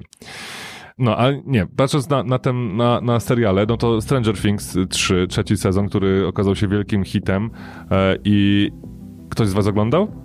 Ja oglądałem. Nie. Nie. Nie. Ale kojarzycie. Wiecie, o co chodzi? Dosyć ważny element popkultury. Posty, posty Post. na Facebooku widzę. Okej. Okay. No to prawie jakbyś już wyglądała praktycznie cały, cały serial. E, W trzecim sezonie, to nawet ostatnio tutaj rozmawialiśmy poza anteną, że Microsoft wypuścił reklamę Windowsa jeden, która miała właśnie nawiązywać do roku tysiąc dziewięćset osiemdziesiątego piątego, bo właśnie w tym roku dzieje się akcja trzeciego sezonu. No i w ten, ten serial jest naszpikowany lokowaniem produktów e, praktycznie tak samo jak Klan. Czyli jest tego naprawdę, naprawdę sporo. E, są, mo, albo może nawet nie jak Klan, tylko jak polskie komedie e, romantyczne. Tam jest bardzo dużo nawiązań właśnie... Kinder Bueno? Nie, nie ma Kinder Bueno, bo w osiemdziesiątym piątym roku nie było Kinder Bueno chyba. Natomiast właśnie, y, tutaj pojawia się bardzo dużo marek y, produktów, dokładnie sto, po, ponad sto marek, y, i, które prezentują czterdzieści pięć produktów, od samochodów, sklepów, butików, y, zegarków, w ogóle różnych rzeczy. Więc pojawiło się takie podsumowanie tego, jak... ile najwięcej czasu było eksponowanych produktów w nowym serialu. No i najwięcej jest czasu tego, tej promocji w trzecim sezonie Stranger Things zgarnęła Coca-Cola, głównie przez nawiązanie do New Coke, która pojawiła się właśnie w osiemdziesiątym piątym roku i w ogóle zresztą była, była mega wtopą Coca-Coli. Nie wiem, czy znacie case'a New Coke i Coca-Coli? Jak to, jak to wyglądało? Nie. Nie znacie. No, Coca-Cola w, przegrywając y, albo y, widząc, że nie jest na stuprocentowej wygranej pozycji, jeśli chodzi o walkę z największą konkurencją, czyli z Pepsi, postanowiła wprowadzić y, nowy produkt, wycofać y, puszki Coca-Coli z napisem Coca-Cola i wprowadziła New Coke. Była reklamowana, co zresztą widać bardzo dobrze w jednym z odcinków, jak jeden z bohaterów właśnie pije i op- op- opisuje New Coke, na, używając określeń, które były przedstawiane w reklamach. Była bardziej słod- słodka, podobnie nawiązywała właśnie do tego, że Pepsi była słodsza niż Coca-Cola, więc Coca-Cola stwierdziła, że, że to będzie dobry trop. Natomiast po trzech lub czterech miesiącach sprzedaż tak gwałtownie spadła, ludzie byli z, zdezorientowani w ogóle, gdzie jest ich ulubiony napój, czyli Coca-Cola. Nie, nie przyjęła się ta, ta New Coke i to, była, to jest jeden z większych fuck-upów rebrandingu na świecie. Po trzech czy czterech miesiącach Coca-Cola się wycofała i przywróciła z powrotem swoje, swój pierwotny produkt, więc to, to jest właśnie, wiedząc, mając tą wiedzę, tę wiedzę, e, dużo lepiej rozumie się ten fragment, gdzie oni rozmawiają właśnie o, tej, e, o tym produkcie. No ale dobra, w pierwszej dziesiątce jeszcze najbardziej widocznych marek były Burger King, Reebok, Pentax, Adidas, Sharp, seven eleven jako, jako sieć sklepów, Casio i Chevrolet i Cadillac, jeśli chodzi o, o samochody. No i dużo takich wpisów też czytałem w trakcie już tego okresu gorącego zaraz po premierze trzeciego sezonu, że no jakoś trzeba było sfinansować te rekordowe pod względem te, tego, tego serialu stawki dla, dla aktorów, bo tam w granicach trzysta pięćdziesiąt tysięcy dolarów za odcinek czołowi, czołowi aktorzy z, z, zgarnęli. No i Netflix wydał oświadczenie, w którym powiedział, że ani dolara, ani centa te marki nie zapłaciły na to, żeby w tym serialu się znaleźć. Więc po prostu oni to zrobili na tej zasadzie, żeby podkreślić jeszcze tą nostalgię tych lat osiemdziesiątych, która świetnie moim zdaniem została, została ograna, więc yy, naprawdę mega podejście pod względem właśnie nawiązania do osiemdziesiątego piątego roku, bo faktycznie ci, szczególnie Amerykanie, którzy wypowiadali się o tym, bo my to jakby żyliśmy wtedy w zupełnie innych czasach. Czarno-białych. A, tak, czarno-białych. E, pojawienie się tych centrów handlowych, tych płatków brandowanych, ścieleniowych, kartonowych, które generalnie praktycznie można powiedzieć, że teraz dla, dla mnie am- Amerykanie, myśląc o Amerykanach, kojarzy mi się właśnie masło orzechowe i płatki w, w kartonach. Także e, dokładnie to było o, o, pokazane i samo to, że oni na przykład byli w kinie na Powrocie do przyszłości i to był wielki hit wtedy. E, I nawet jak zrobi, zrobi się stop klatkę w momencie, kiedy oni do tego kina wchodzą, jest pokazany repertuar, to naprawdę tam jest, tam są filmy, które właśnie były w, miały premierę w tym osiemdziesiątym piątym roku. Nawet Rambo. Rambo też miało tam nawiązanie e, do, do tego, co było. Także świetnie. Świetna, świetna opcja i mm, wielki szacun dla mnie, ode mnie dla Netflixa właśnie za, za, za to podejście, że to faktycznie nie było sponsorowane. Coca-Cola też zapowiedziała właśnie, że wypuści pięćset tysięcy puszek z i z tym starą, z, z tym starym designem są osiemdziesiątego piątego, jak i dwie dodatkowe puszki jakby typowo z, z logo Stranger, Stranger Things. Jedna to będzie klasyczna Coca-Cola i jedna to będzie zero, tak, czyli czarna. A podobno dwa razy do tej samej rzeki się nie wchodzi. Ale sądzę, że to, to pięćset tysięcy puszek rozejdzie się bardzo szybko i one będą miały dużą, dużo większą cenę na rynku wtórnym. Ja myślę, że to będzie taka jednorazowa akcja bardziej dla fanów, myślę, serialu niż typowo, żeby wrócić do produktu, nie? Może im zostało. A Coca-Cola, da się, może się przeterminować Coca-Cola w puszce? No chyba nie. Wcześniej się ta puszka przeterminuje, wiesz, niż ta cola. Rozłoży się. Przedsiębiorcy z wyboru. Podcast dla naznaczonych biznesem. Taki news szybki. Czy korzystaliście z aplikacji FaceApp? Tak. Nie.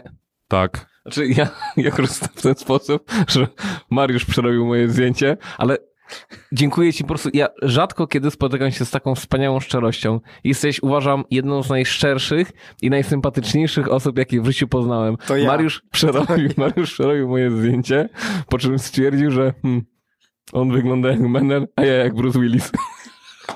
To prawda. Dziękuję ci. e, Michał, ty, ty korzystałeś, tak? Korzystałem, korzystałem. Wszyscy chyba e, korzystaliśmy, oprócz Piotra, bo wiesz, Piotr po prostu na jego telefony nie, nie ma, nie ma tej ja aplikacji. Na, na, na telefonach z korbką no nie poszło. E, no to czy wiecie, że ta aplikacja jest połączona, e, z, że została założona przez e, rosyjskiego... Jak ja się cieszę z tego mówię. newsa. No, będziemy e, polemizować teraz. Byłego pracownika służb specjalnych no, w Rosji. Podobno y, nie jest to założone przez rosyjskie służby specjalne. No dobrze, a wróćmy, ale dalej. wróćmy do no tego, właśnie. czy y, faktycznie nie zostaną wykradzione jakieś dane, bo jakby dos- dajemy swój dostęp do Facebooka, do wszystkich social mediów i tak dalej tej aplikacji. I y, nie wiadomo potem, co z tymi danymi się, się stanie. Mnóstwo osób z tego skorzystało. No i pytanie, co będzie dalej, bo teraz też, to chyba też w którym wa- w waszym podca- podcaście było, widzicie, ja was słucham. No ale twoja, tw- twoje dane i tak krążą wszędzie i one są no nie, ale ty, wszędzie. Co to było, że nie, że nie należy się logować Facebookiem do wszystkiego? Tak, tak, tak, to, to, to podstawa. Natomiast po pierwsze, jedyne co musimy zrobić, żeby skorzystać z tej aplikacji, to uprawnienia, żeby ona miała swoją funkcjonalność, to musimy dać uprawnienia do naszej rolki zdjęć, tak? Czyli do zdjęć, które są. No i tutaj wielka afera niby, że tam straszą wszyscy, że mogą w nasze nagie zdjęcia, które gdzieś tam mamy na telefonie, prawda? Michał, Piotr? Macie. Kasujcie teraz, kasujcie. Ja no, tylko Piotra. Ja mam tylko twoje. Send nudes. E... Ty dziewięć. Czekajcie, jak to jest, że y, macie zdjęcia, y, nagie zdjęcia osoby po swojej prawej? Shit. Mateusz.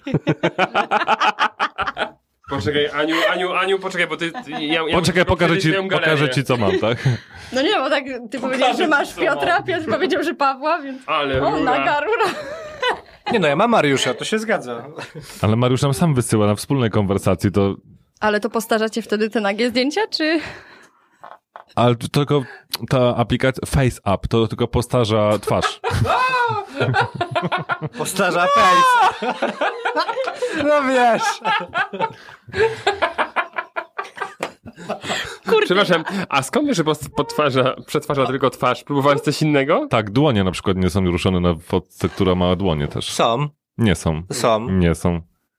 Nie, no aplikacja działa tylko i wyłącznie z algorytmów, które operują na twarzy, ale ja nie wiem, czy wiecie, taki news, że ta aplikacja ma drugi boom swój. To jest jak, wiecie, yy, jak Krzysztof Ibisz albo Rahim też powrócili drugi raz na scenę, yy, no to dwa lata temu ta aplikacja już ma dwa lata, więc generalnie przez te dwa lata nic wielkiego się nie stało. Natomiast to jest taki...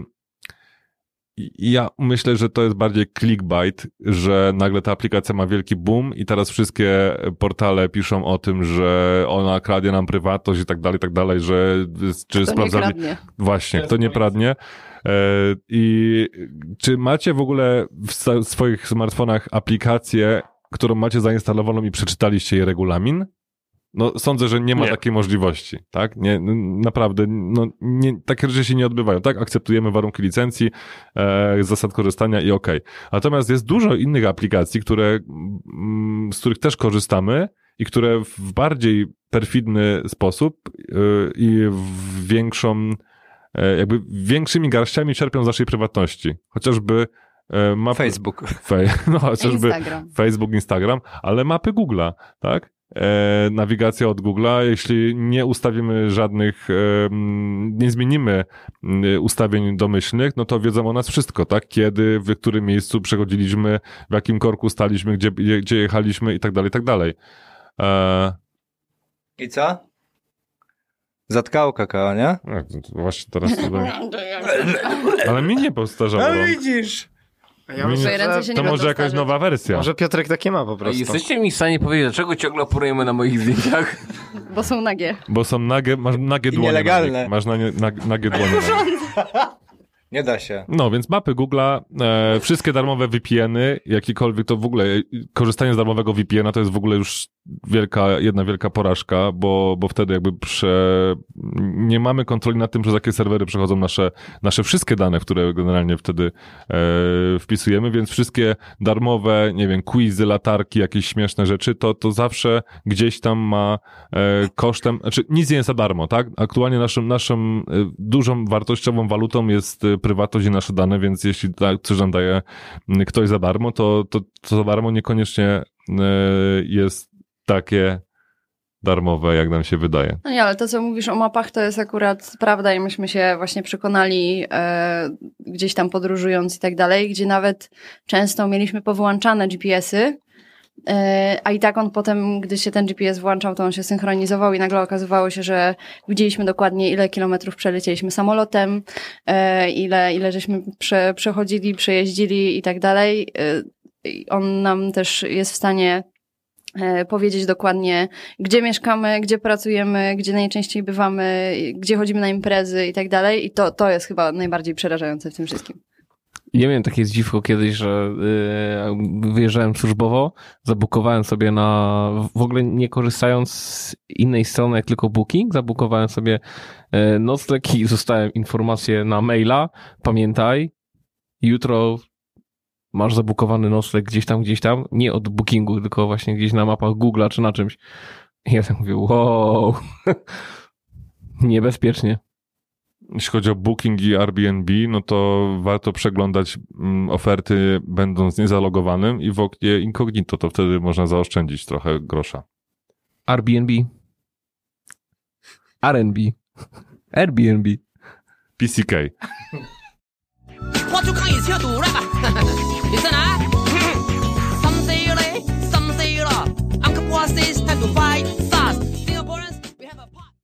Przedsiębiorcy z wyboru. Podcast dla naznaczonych biznesem. Aniu, korzystając z tego, że dzisiaj gościmy Cię w naszym studio, to chcieliśmy z Tobą porozmawiać, no po pierwsze o tym, jak się zarabia na tipsiarach, ale no to to, co jest grane? No, nazywajmy biznes po imieniu, także o tym tu za chwilę nam opowiesz, ale też będziemy chcieli troszkę z Tobą podyskutować na temat podróży i biznesu, bo jesteś osobą, która ma na ten temat coś do powiedzenia, ale zanim jak to wszystko nastąpi, jak zawsze Piotr tutaj wyrywa mi mikrofon. Nie, otóż stał się takim rolling joke'iem i trochę mi go wyrwałeś z ust i ze, ze wszystkiego, bo moje pierwsze pytanie ma na względzie właśnie twój biznes. Czy jesteś tipsiarą? Piotrze? Nie, nie jestem. jestem. nie, nie jestem tipsiarą i myślę, że to jest e, jakby to... Nazewnictwo tipsiara to zostało z, z dawien dawna, kiedy się tych tipsów faktycznie używało. Teraz tak formalnie mówiąc tipsy, y, tipsy kompletnie wyszły z mody, więc, y, więc, więc tego już nie ma na rynku y, praktycznie. Y, natomiast tak, jeżeli chodzi o samo zarabianie, jak to ładnie y, Michał nazwał, na tipsiarach, y, czyli na osobach, które malują sobie paznokcie, nazwijmy to ładnie. Albo malują paznokcie, albo są to kosmetyczki, manikurzystki, które, które te paznokcie wykonują. No bo tutaj się zgodzę, tak, mój, mój produkt trafia typowo do kobiet, które dbają o paznokcie, albo robią to w domu, albo, albo są to manikurzystki wykonujące paznokcie kobietom właśnie w salonie. Jakie było pytanie dokładnie? Czy jesteś tipsiarą? Nie, nie było pytania. Na razie tego zagadniliśmy. No więc tak. Po co ci pytanie? Świetnie ci idzie. Okej, okay, no to wiemy, do kogo trafia twój produkt, ale... Mm, ale do kogo nie trafia. Tak, nie, nie trafia do Piotra. Do bo, ciebie, Piotrze. Tak. E, ale to, co tutaj ciekawe jest... Um, przynajmniej dla mnie, to jest droga do tego. Bo dzisiaj masz markę, która ma zasięg ogólnoświatowy, tak? Bo gdzieś wysyłasz płytki twojego autorstwa, no... Ostatnio na Mauritius poszła. Dobra, no, to daleko. Eee, ale zaczynałaś od bloga. Jakbyś mogła krótko przedstawić tę drogę, bo myślę, że to jest fajny case, który no, w- warto naśladować, tak? Gdzieś jak zmonetyzować swoje działania gdzieś tam w internecie, które no, na początku nie były nastawione na, na od, od, odpalnie sklepu, bo dzisiaj jest taka moda, że jest firma, która prowadzi bloga po to, żeby e, to się ładnie pozycjonowało, żeby Google lubiło naszą stronę i tak dalej. No u ciebie to było zupełnie odwrotnie, tak? Najpierw był blog, a potem jego uzupełnieniem i tak naprawdę monetyzacją w pewien sposób stał się sklep. To zanim opowiem może o całej drodze, to też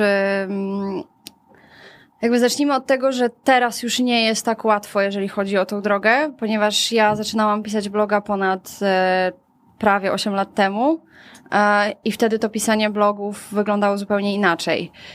W obecnych czasach influencerem, ja strasznie nie lubię tego słowa, ale żeby było wiadomo, o kogo chodzi, no bo jakby bloger to jest osoba, która pisze typowo bloga, natomiast to się przerodziło w nazywanie tych osób influencerami, czyli mającymi wpływ na, na to, co ludzie kupują i, i, i co wybierają na rynku. Natomiast no teraz, teraz jakby influencerem już prawie jest każdy. I to jest coś, co... Jakby no teraz też ciężko byłoby wyjść od samego bloga i, i bycia influencerem, żeby stworzyć markę, bo to po prostu już, już ten etap jest jakby trochę za nami, jest zupełnie na innym, na innym poziomie. Natomiast wracając do, do jakby całej drogi, e, ja zaczęłam pisać bloga ponad osiem lat temu, e, zupełnie nieświadoma tego, co, co stanie się parę lat później, e, i zaczęłam pisać o paznokciach. Po prostu malowałam sobie paznokcie w domu, robiłam im zdjęcia, zaczęłam wrzucać to na bloga, opisywać, jak się takie paznokcie wykonuje, e, jakich produktów użyłam i tak dalej. I w tamtych czasach blog to było coś, co mm, takie miejsce, gdzie ktoś mający y, jakieś doświadczenie, jakieś swoje zainteresowania, będąc jakby ekspertem w danej dziedzinie, był w stanie się tą wiedzą podzielić z, ze swoimi czytelnikami, tą grupą, która y, tych czytelników jakby y, rozrastających się y, na tym blogu.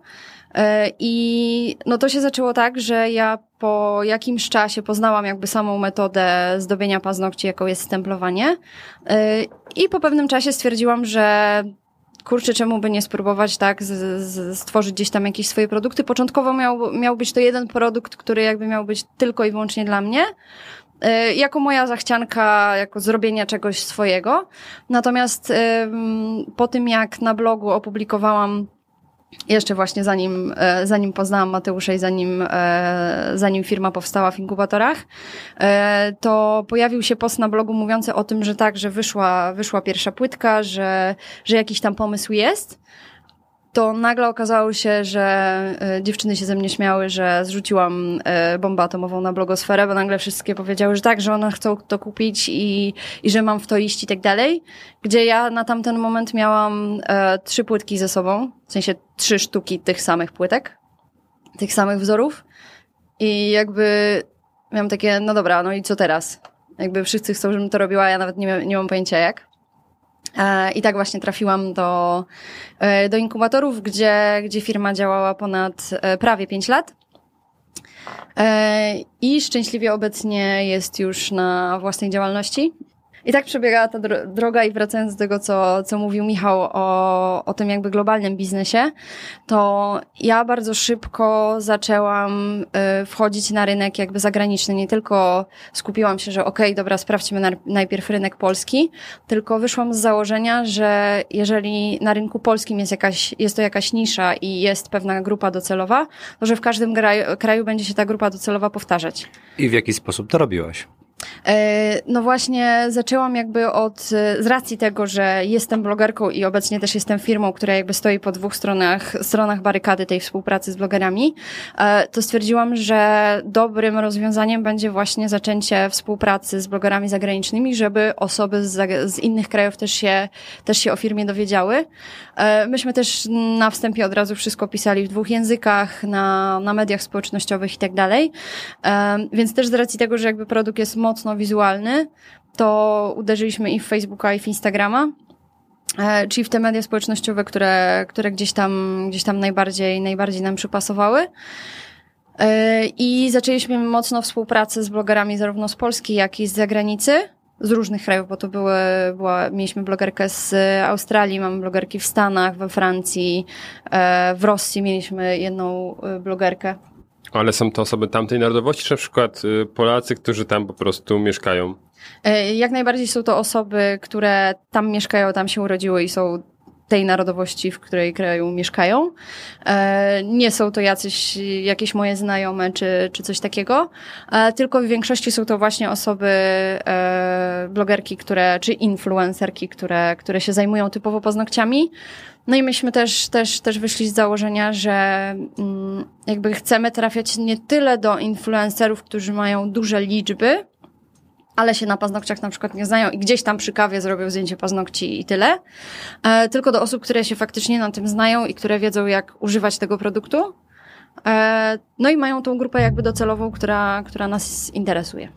Pisałaś do tych influencerek jako też influencerka, czy jako marka Bill of Plates? E, wiesz co, zaczynałam od tego, że jakby, że jest to marka stworzona przez blogerkę, i myślę, że to też dziewczynom daje, daje takie poczucie, że wspierają jakby kogoś, kto jest właśnie po tej ich stronie barykady, że to nie jest tylko marka, jakieś, jak ja to nazywam, korpomarka, która, która sobie wymyśliła, że wyśle, wyśle produkty jakiejś osobie, ona ma napisać tym recenzję.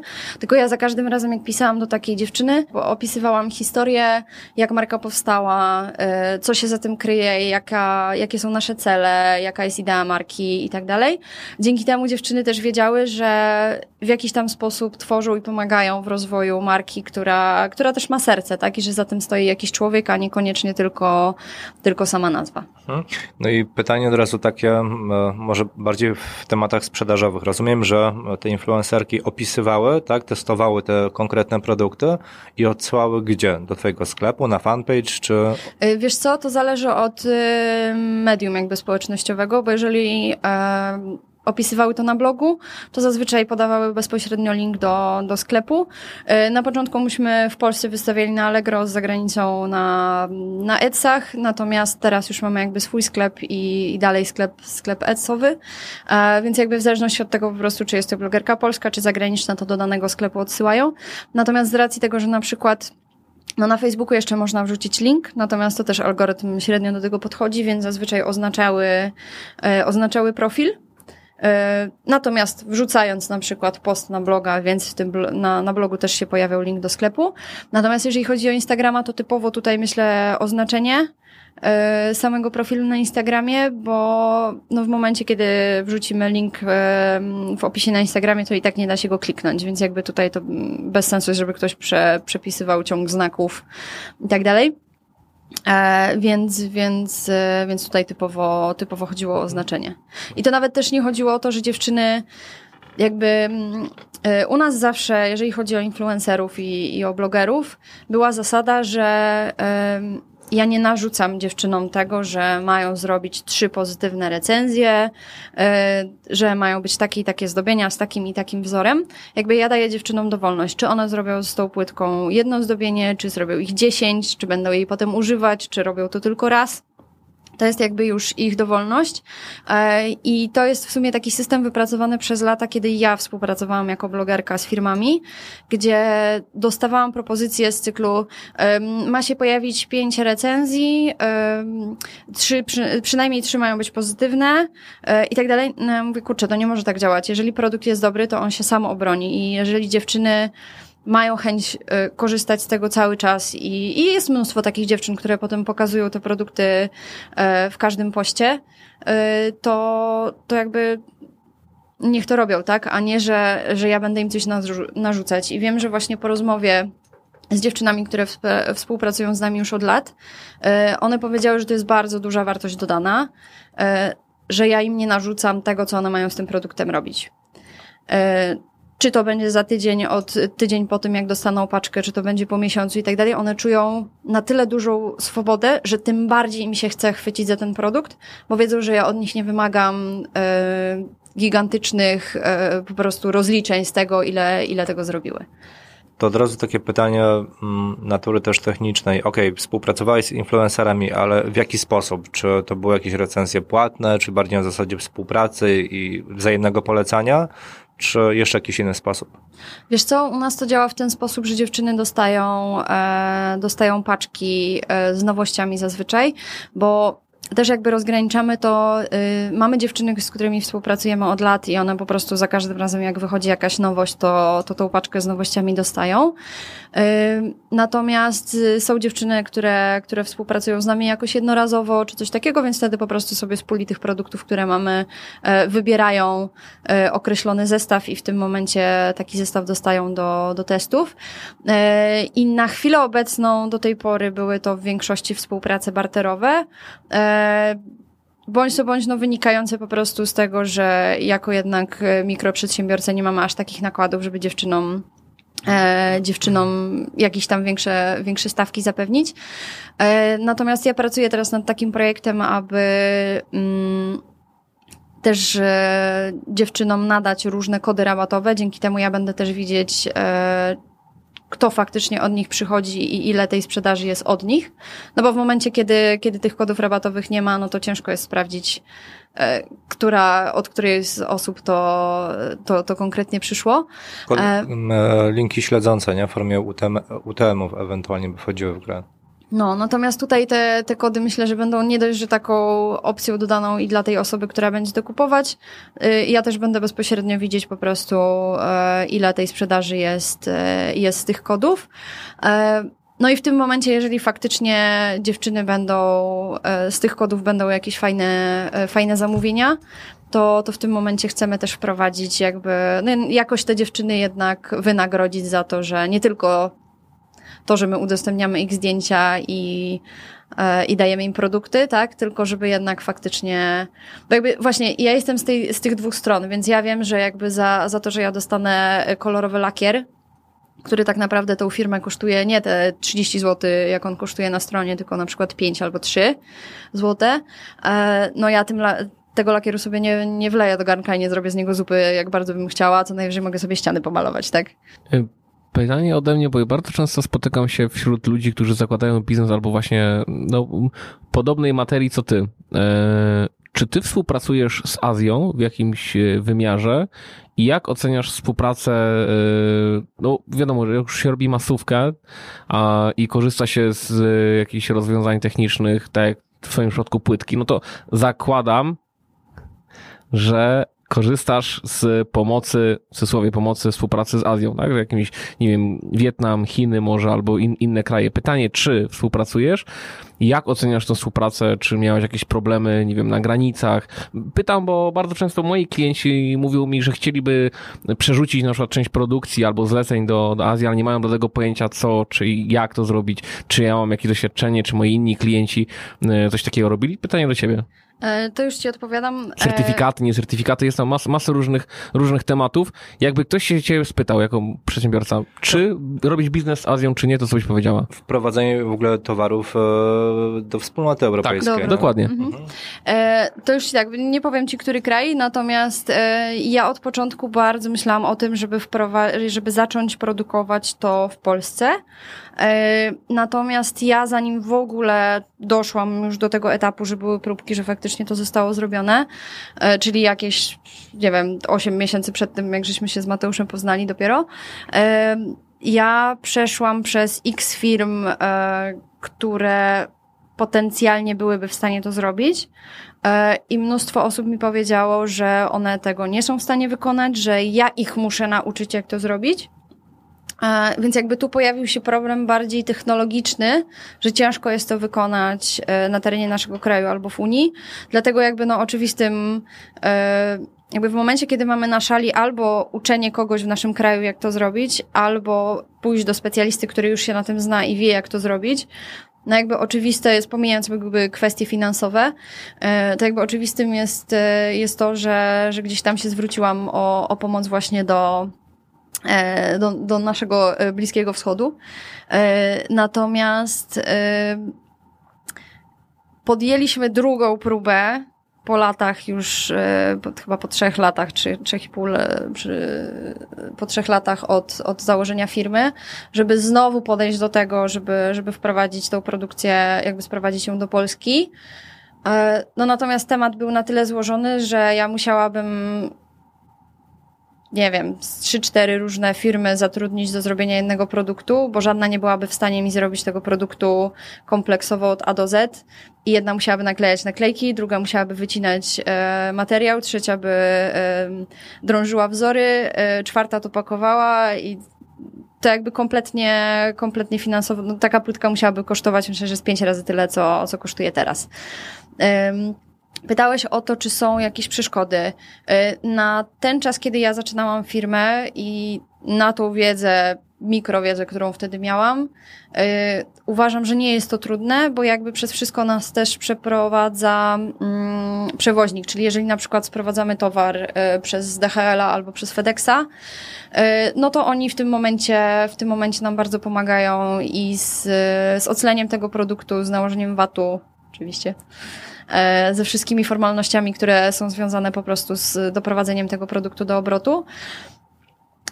Natomiast to jest, myślę, bardzo złożony przypadek ze względu na to, że każdy produkt jest inny. Na każdy produkt jest inny, inny vat. Moje produkty z racji tego, że jakby same płytki są sprowadzane, są produkowane poza granicami naszego kraju. Natomiast lakiery są na przykład już produkowane w Polsce ze względu na to, że są to już właśnie certyfikaty, że jednak jest tu już produkt, który w jakiś sposób ingeruje w nasz organizm, to, to, to ja zdecydowałam się, że jakby no nie będziemy tego, tego sprowadzać z zagranicy, tylko robimy to w Polsce. Wtedy mamy wszystkie certyfikaty, um, wszystkie sanepidowskie sprawy i tak dalej. Tu wszystko jest, um, że tak powiem, załatwione. Więc myślę, że tutaj po prostu zależy od tego, jaki to jest produkt. Hmm. Bo prawdopodobnie są produkty, które wymagają jakichś certyfikatów. Um, No i teraz pytanie, czy ten producent z zagranicy jest nam w stanie go po prostu zapewnić, tak? Raz, że certyfikaty, a dwa, że tak naprawdę moim zdaniem przynajmniej, bo też kiedyś um, um, korzystałem z usług firm spoza Unii Europejskiej. E, wszystko zależy od wielkości i od skali tak naprawdę tego biznesu, bo jeśli to są małe produkty pod względem e, wielkościowym, no to dużo szybciej i taniej je e, przewieźć. To teraz tak powiem, u mnie to są małe mhm. produkty, ale są w tej ilości bardzo ciężkie. Mhm. Więc tu, tu pojawiał się problem, że jakby no u nas, bo to jest tak, że w momencie, kiedy jakby tworzymy ten produkt, to dodatkowo musimy sobie doliczyć właśnie wysyłkę, która wbrew pozorom przy tej wadze jest dosyć duża. Mhm. Więc to jest coś takiego, co, co też w zależności od produktu. Jeżeli ktoś będzie sprowadzał duże produkty, ale lekkie, no to też z kolei za tym idzie gabaryt, tak? Gdzie... No właśnie i wtedy bardzo często wchodzi w, znowu w grę czas, tak? Bo albo mm-hmm. fraktem morskim jesteśmy w stanie ściągać tego typu produkty, ale to trwa. Jeszcze y, pociąg, y, linią pociągową, że tak powiem, można, ale to też... też kolej. Do pewnego... Tak, to jest kolej tak zwana. Linia, linia, linia pociągowa. Niektórzy mają linię i są pociągowi. Linia. Mają pociąg. Borówką zaraz dostaniesz. Także linia, linia, dobra, linia pociągowa jest okej. Okay. Mm, nie jest dostać borówką. Dlaczego tutaj ten temat też poruszyłem? No bo kwestia właśnie logistyki mnie zawsze interesowała. Wiem, jak to było w przypadku mojego biznesu, gdzie musieliśmy bardzo często no, bardzo pilnować stanów magazynowych, tak, żeby się nie okazało, że zabraknie jakiegoś towaru, a to będzie dla nas high season, no i będzie problem, tak? A dwa, trzy miesiące trwa cała logistyka, łącznie z tym, że nie wiem, statek idzie, płynie do, do Niemiec, z Niemiec dopiero e, jakimś innym, e, inną formą transportu do Polski, no i cło i tak dalej. No więc u ciebie przede wszystkim samolot, rozumiem? Tak, tak, przede wszystkim samolot, bo mnie najbardziej zależy tutaj, tutaj na czasie. E, No i też jakby czekanie na, na nawet próbki, tak, bo nasz każdy produkt jest, jest testowany przed wypuszczeniem do, do, do obrotu, do sprzedaży, więc no, czekanie na same próbki trzy miesiące, no to bardzo wydłuża po prostu ten proces wprowadzenia produktu jakby już finalnie do sprzedaży. Mhm. A w tym momencie y, nawet zatwierdzamy próbkę, puszczamy produkcję i na przykład, nie wiem, po nawet trzech tygodniach jest ona u nas, z czego jakby sam ten transport lotniczy zajmuje trzy dni, tak? Więc jakby to mhm. nie jest już razem ze wszystkimi formalnościami, które trzeba załatwić. Więc jakby no nie jest to, nie jest to praktycznie żaden czas w porównaniu z yy, właśnie jakimś frachtowcem czy koleją. Okej. Okay. Powiedziałaś o płytkach i powiedziałaś o lakierach. Mhm. Czy jeszcze jakieś inne rodzaje produktów masz? Yy, mamy stemple. I wszystkie jakieś dodatki, natomiast to jest, to jest gdzieś tam z tej samej gamy produktów, co płytki. Okej. Okay. To ja bym chciał zapytać, po co wam jeszcze Etsy? Wiesz co, to jest, to jest złożony problem polegający na tym, że swego czasu, jak zakładaliśmy stronę, chcieliśmy zrobić stronę, gdzie klient może sobie wybierać właśnie walutę, język i tak dalej. Natomiast nasz informatyk chyba średnio ogarnął i nie był w stanie tego zrobić. Natomiast no Etsy było na tyle zawsze wygodne, że to było takie ładniejsze Allegro i też bardziej wiarygodne dla osób, dla osób z zagranicy, które po prostu z tego korzystają. Ale z większą prowizją niż Allegro. Tak. Mhm. To zdecydowanie. Natomiast dlatego produkty jakby na zagranicę też mają odrobinę wyższą cenę. To też wynika z tego, że jakby na Etsach mamy typowo ustalone ceny w dolarach yy, i staramy się je trzymać stałe, co, czyli jakby bierzemy te różnice kursowe na siebie, yy, no bo też to tak wizerunkowo by średnio wyglądało, jeżeli dolar nam po prostu skacze i nagle jednego dnia klient widzi, że dziewięć pięćdziesiąt cztery na przykład, tak? Dolara. Nie, znaczy...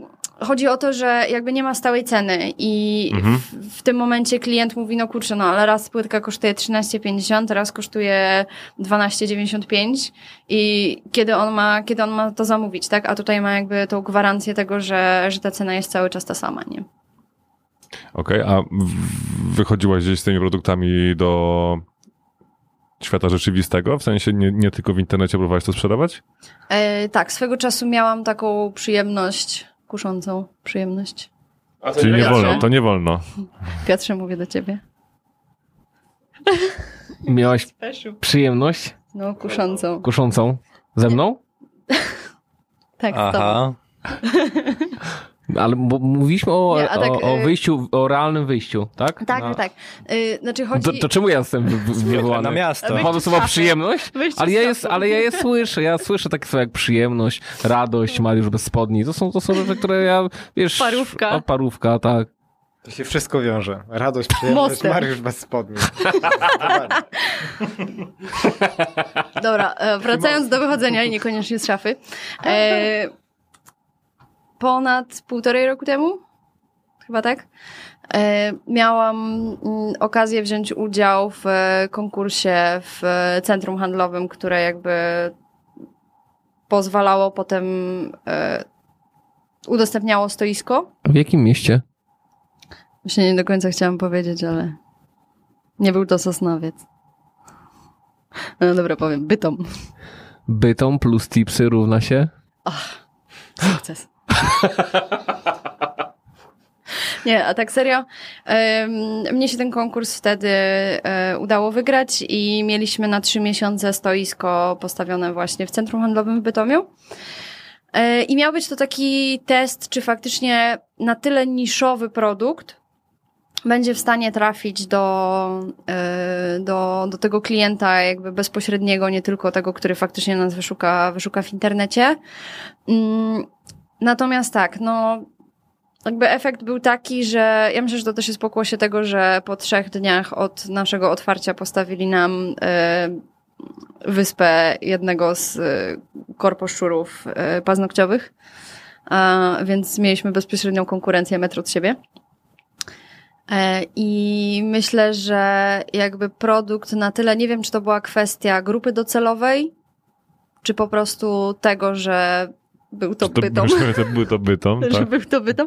Nie, bo dostaliśmy potem zapytania od i od Galerii Katowickiej, i od Silesii i tak dalej, więc myślę, że gdyby to były typowo właśnie takie duże centra handlowe z, z cyklu właśnie mhm. Katowice, Warszawa, Wrocław, to myślę, że to jest coś, co, co, co by się przyjęło, tak? A myślałaś, żeby wejść w, do, we współpracę z jakąś siecią drogerii na przykład? E, myśleliśmy nad e, drogeriami typu Rossmann. Mhm. To jest chyba ciężko, tak? Ciężka sprawa, tak, żeby się ja rozmawiałam z, z tutaj z zaprzyjaźnioną e, firmą, która, która powiedziała, że no, wchodzenie do e, rząd dwóch firm, które gdzieś tam też działają na rynku kosmetycznym, e, natomiast zupełnie nie z branży paznokciowej e, i dziewczyny mi powiedziały, że jakby no, ciężko jest wejść do takiej sieci e, i trzeba wtedy swoją marżę praktycznie uciąć do, do, do, do minimum. E, I że to się może opłacać dopiero w momencie, kiedy mamy już wypracowaną inną sieć dystrybucji, a nie, a nie jako start. Mhm. No nie, jakby jesteś na etapie takim, że masz wypracowaną inną sieć dystrybucji, tylko pewnie w takich y, dużych drogeriach albo w takich sieciówkach to musisz dostarczyć tych produktów maksymalnie dużo, żeby te stany magazynowe jednak były, tak? To raz, Chociaż... a dwa. Mhm. Wiesz co, teraz też y, właśnie budujemy sieć bardziej... Y, takich lokalnych hurtowni i, i drogerii, mhm. które mogą sprzedawać ten produkt do, do jakby tego już docelowego klienta. I jakby myślę, że tu jest większa przyszłość do tego i chcemy też uderzyć właśnie do sklepów internetowych, jeżeli chodzi o zagranicę, bo tak też wracając do Etsów, no u nas um, bardzo dużym problemem jest niestety wysyłka, ponieważ produkty um, są, nazwijmy to, na tyle drobne i tanie dla takiego klienta, że jeżeli on ma równowartość y, na przykład jednego lakieru wydać na y, wysyłkę, która i tak z naszego kraju potem idzie na przykład miesiąc do Stanów, no to on się trzy razy zastanowi. No a w momencie, kiedy będzie mógł to zamówić za granicą u jakiegoś dystrybutora, który zamawia jedną paczkę i ona nawet jeżeli idzie miesiąc, to, to do niego dochodzi i te produkty tam na miejscu są, no to w tym momencie też wizerunkowo lepiej to wygląda, jeżeli, jeżeli ta osoba zamawia i na przykład otrzymuje to od razu i ma to na przykład za dwa dolary tą wysyłkę, mhm. za trzy, a nie za, za dziesięć, tak? Przedsiębiorcy z wyboru. Podcast dla naznaczonych biznesem. Drugim takim obszernym tematem, na, o, o który chciałem Cię podpytać, jest temat... Y- prowadzenia firmy zdalnie w jakiś sposób. Bo udało Ci się doprowadzić markę do, do, do tego etapu, że no, znamy się prywatnie, więc wiem, że ostatnio dość sporo przebywałaś się za granicą i nie, nie, niekoniecznie wyglądało to w ten sposób, że siedzisz sobie e, za granicą na jakimś coworku i, i, i tam prowadzisz firmę, tylko no, było to połączone dość mocno z właśnie zwiedzaniem, z podróżowaniem, z wypoczynkiem. Jakbyśmy mogli rozwinąć ten temat, bo myślę, że sama najlepiej go przedstawisz. Dobra, to zacznijmy od wyjaśnienia, gdzie byłam, po co i dlaczego. E, mianowicie zaczęło się w sumie od zeszłego roku, gdzie e, pojechałam ze swoim, wtedy już narzeczonym, na trzy miesiące na Wyspy Kanaryjskie, gdzie zwiedziliśmy pięć z, z ośmiu już teraz wysp. Nie, nie powstaje. Ju, już teraz? To znaczy, że, że co, że nie, nowe? Jedna, jedna, jedna wyspa zyskała y, gdzieś tam swoją... Status wyspy. Status wyspy, dokładnie. Y, więc po naszym powrocie z Wysp Kanaryjskich okazało się, że nie ma ich siedem, tylko jest osiem. E, więc tak, zwiedziliśmy pięć, natomiast w tym roku pojechaliśmy na dwa miesiące w podróż poślubną e, do Azji, gdzie zwiedziliśmy... Przelotem najpierw Dubaj. Fabryki, potem... fabryki lakierów. Tak, fabryki lakierów. E, nie, tak naprawdę polecieliśmy e, trasą Dubaj, Filipiny, e, Bali, Singapur e, i wracaliśmy już potem do Polski. E, natomiast tak, no jakby to, to wszystko się tak fajnie mówi, że... E, Zawsze wszyscy nam znajomi mówią, o, pojechaliście na trzy miesiące, ale super, pewnie pięciogwiazdkowy hotel, ile wy macie kasy, o, firma tak działa, nie wiadomo co, już tam leżysz brzuchem do góry pod tą palmą i nic nie robisz. Rzeczywistość jest taka, że e, nawet jadąc na takie trzy miesiące, e, ze mną pojechało mnóstwo sprzętu elektronicznego, który jest mi też potrzebny do prowadzenia firmy, pojechały aparaty, oświetlenie, e, z czterdziestu lakierów, e, łącznie z e, próbkami nowych, nowych Nowych, nowych lakierów, które żeśmy testowali przez cały wyjazd. Na wyjeździe powstały dwie płytki. Przepraszam, testowaliśmy, to znaczy, że twój już mąż miał malowane paznokcie nimi tak do testu? Nie. Nie, on się do tego ja nie muszę go, ja, ja, ja, muszę, ja muszę go zapytać osobno. No, natomiast jakby rzeczywistość wygląda tak, że w momencie, kiedy pojechaliśmy na takie trzy miesiące, to nie, nie siedzieliśmy w pięciogwiazdkowych hotelach i nie, nie popijaliśmy drinków z palemką, były bez palemki. Natomiast jakby dużą część tego czasu również poświęcałam na, na prowadzenie firmy, zdalne, bo zdalne, ale dalej prowadzenie firmy, na jakby skupiłam się też właśnie na, na tworzeniu nowych projektów i jakby na tej pracy, którą byłam w stanie jakby wykonać zdalnie. Natomiast no bywały takie dni, że jakby no fajnie, słońce jest, plaża za rogiem i tak dalej, chciałoby się pójść i tylko poleżeć, natomiast no nie, trzeba zostać, trzeba pracować i, i papierologia, jakieś takie różne rzeczy też, też się pojawiały, e, więc jakby no to nie jest... Chwila, tak... chwila, ale papierologia, wy jesteście pięć tysięcy kilometrów e, od Polski, od najbliższego urzędu skarbowego. No tak, ale faktury, e, faktury przecież są elektroniczne, tak, więc ja nie muszę... typowo. Poza tym, e, poza tym to nie jest też tak, że firma została sama sobie, bo jakby wysyłki produktów, wysyłki jakby zamówień e, musiały być realizowane, e, więc po prostu na, na miejscu e, była osoba odpowiedzialna za robienie tych, tych wysyłek. Wiesz co, się tutaj... Tak, mnie, bo mnie bardzo ciekawi, jak, jak ja wyszedłem jakiś czas temu z korporacji i zacząłem pracować jako przedsiębiorca, często w domu, miałem bardzo duży problem, żeby rozgraniczyć no właśnie czas wolny i pracę. Domyślam się, że to mógł być problem dla ciebie. Jestem bardzo ciekaw, jak sobie poradziłaś z tym, żeby wiesz, z jednej strony bardzo fajnie, że wyjechałaś, że to, to czego ja bym się obawiał, bo ja też mam w stu procentach właściwie pracę, którą mogę prowadzić zdalnie, ale bałbym się, że miałbym bardzo trudno, żeby się zmusić właśnie do tego, żeby, żeby pracować. Jak ty to robiłaś? Mariusz, ale to wystarczy mieć samodyscyplinę. Tyle.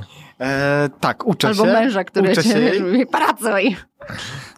Idziesz do, do, do sklepu, tak? I kupujesz. No. Niektóry, niektórzy mężowie tak mają, wiesz? Nie. Pracuj. Ty, ty, Mariusz, potrzebujesz takiego męża, który ci będzie mówił pracuj. E, Mateusz, to jest jakaś deklaracja, jakaś propozycja? Aniu, wróćmy do rozmowy tak. z dorosłymi, czyli porozmawiajmy sobie bez nich chwilkę. E, powiedz, jak sobie dałaś radę? Do widzenia. Jak sobie dałaś radę? Podzie- e, już ci po- tłumaczę, to... Um... Jakby ja tutaj też chcę rozgraniczyć, bo teraz też pojechaliśmy właśnie w tą podróż poślubną na te dwa miesiące i to był taki moment, gdzie myśmy sobie też powiedzieli, ja cały czas mówię, że myśmy, ze względu na to, że mój mąż też ma firmę, tak, dlatego jakby tutaj też mówię, że jedno i drugie gdzieś tam zawsze, zawsze w tej firmie jest i akurat w przypadku tegorocznego wyjazdu myśmy sobie powiedzieli, że troszkę mniej chcemy pracować faktycznie, no bo to jest tak na tyle wyjątkowy wyjazd, że, że, że chcemy skupić się na innych rzeczach i faktycznie odpocząć. Pomijam jakby sytuację tego, że wyobraźcie sobie, że internet na Filipinach jest wożony taczkami, więc jakby dostęp do, do niektórych rzeczy był, był z, utrudniony. I teraz tak, jak, jak się w ogóle tak zorganizować? W przypadku tego wyjazdu, który był w zeszłym roku, ten trzymiesięczny, o tyle było to wygodne, że myśmy praktycznie po trzy cztery tygodnie mieszkali w jednym miejscu. Więc byliśmy sobie w stanie jakby zorganizować trochę życie na nowo w tym miejscu i w zależności od tego, na której wyspie byliśmy... Trochę ustawialiśmy się od tego na przykład, że na Fuerteventurze rano była brzydka pogoda do godziny jedenastej, a potem się robiło ładnie, więc rano żeśmy pracowali, żeby potem mieć chwilę dnia na, na, na zwiedzanie, na, na jakby cieszenie się tym, że jesteśmy w takim miejscu, po czym na przykład wieczorem, jak już, jak już było chłodniej, czy, czy też mieszkaliśmy w takich miejscach, że też nie mieliśmy imprezowni na każdym kroku, to też pracowaliśmy wieczorami, więc myślę, że to jest kwestia po prostu tego, w jakie miejsce wyjeżdżamy. Natomiast na przykład w... W tegorocznym wyjeździe ja się śmieję, że trochę pracowaliśmy w dwóch strefach czasowych.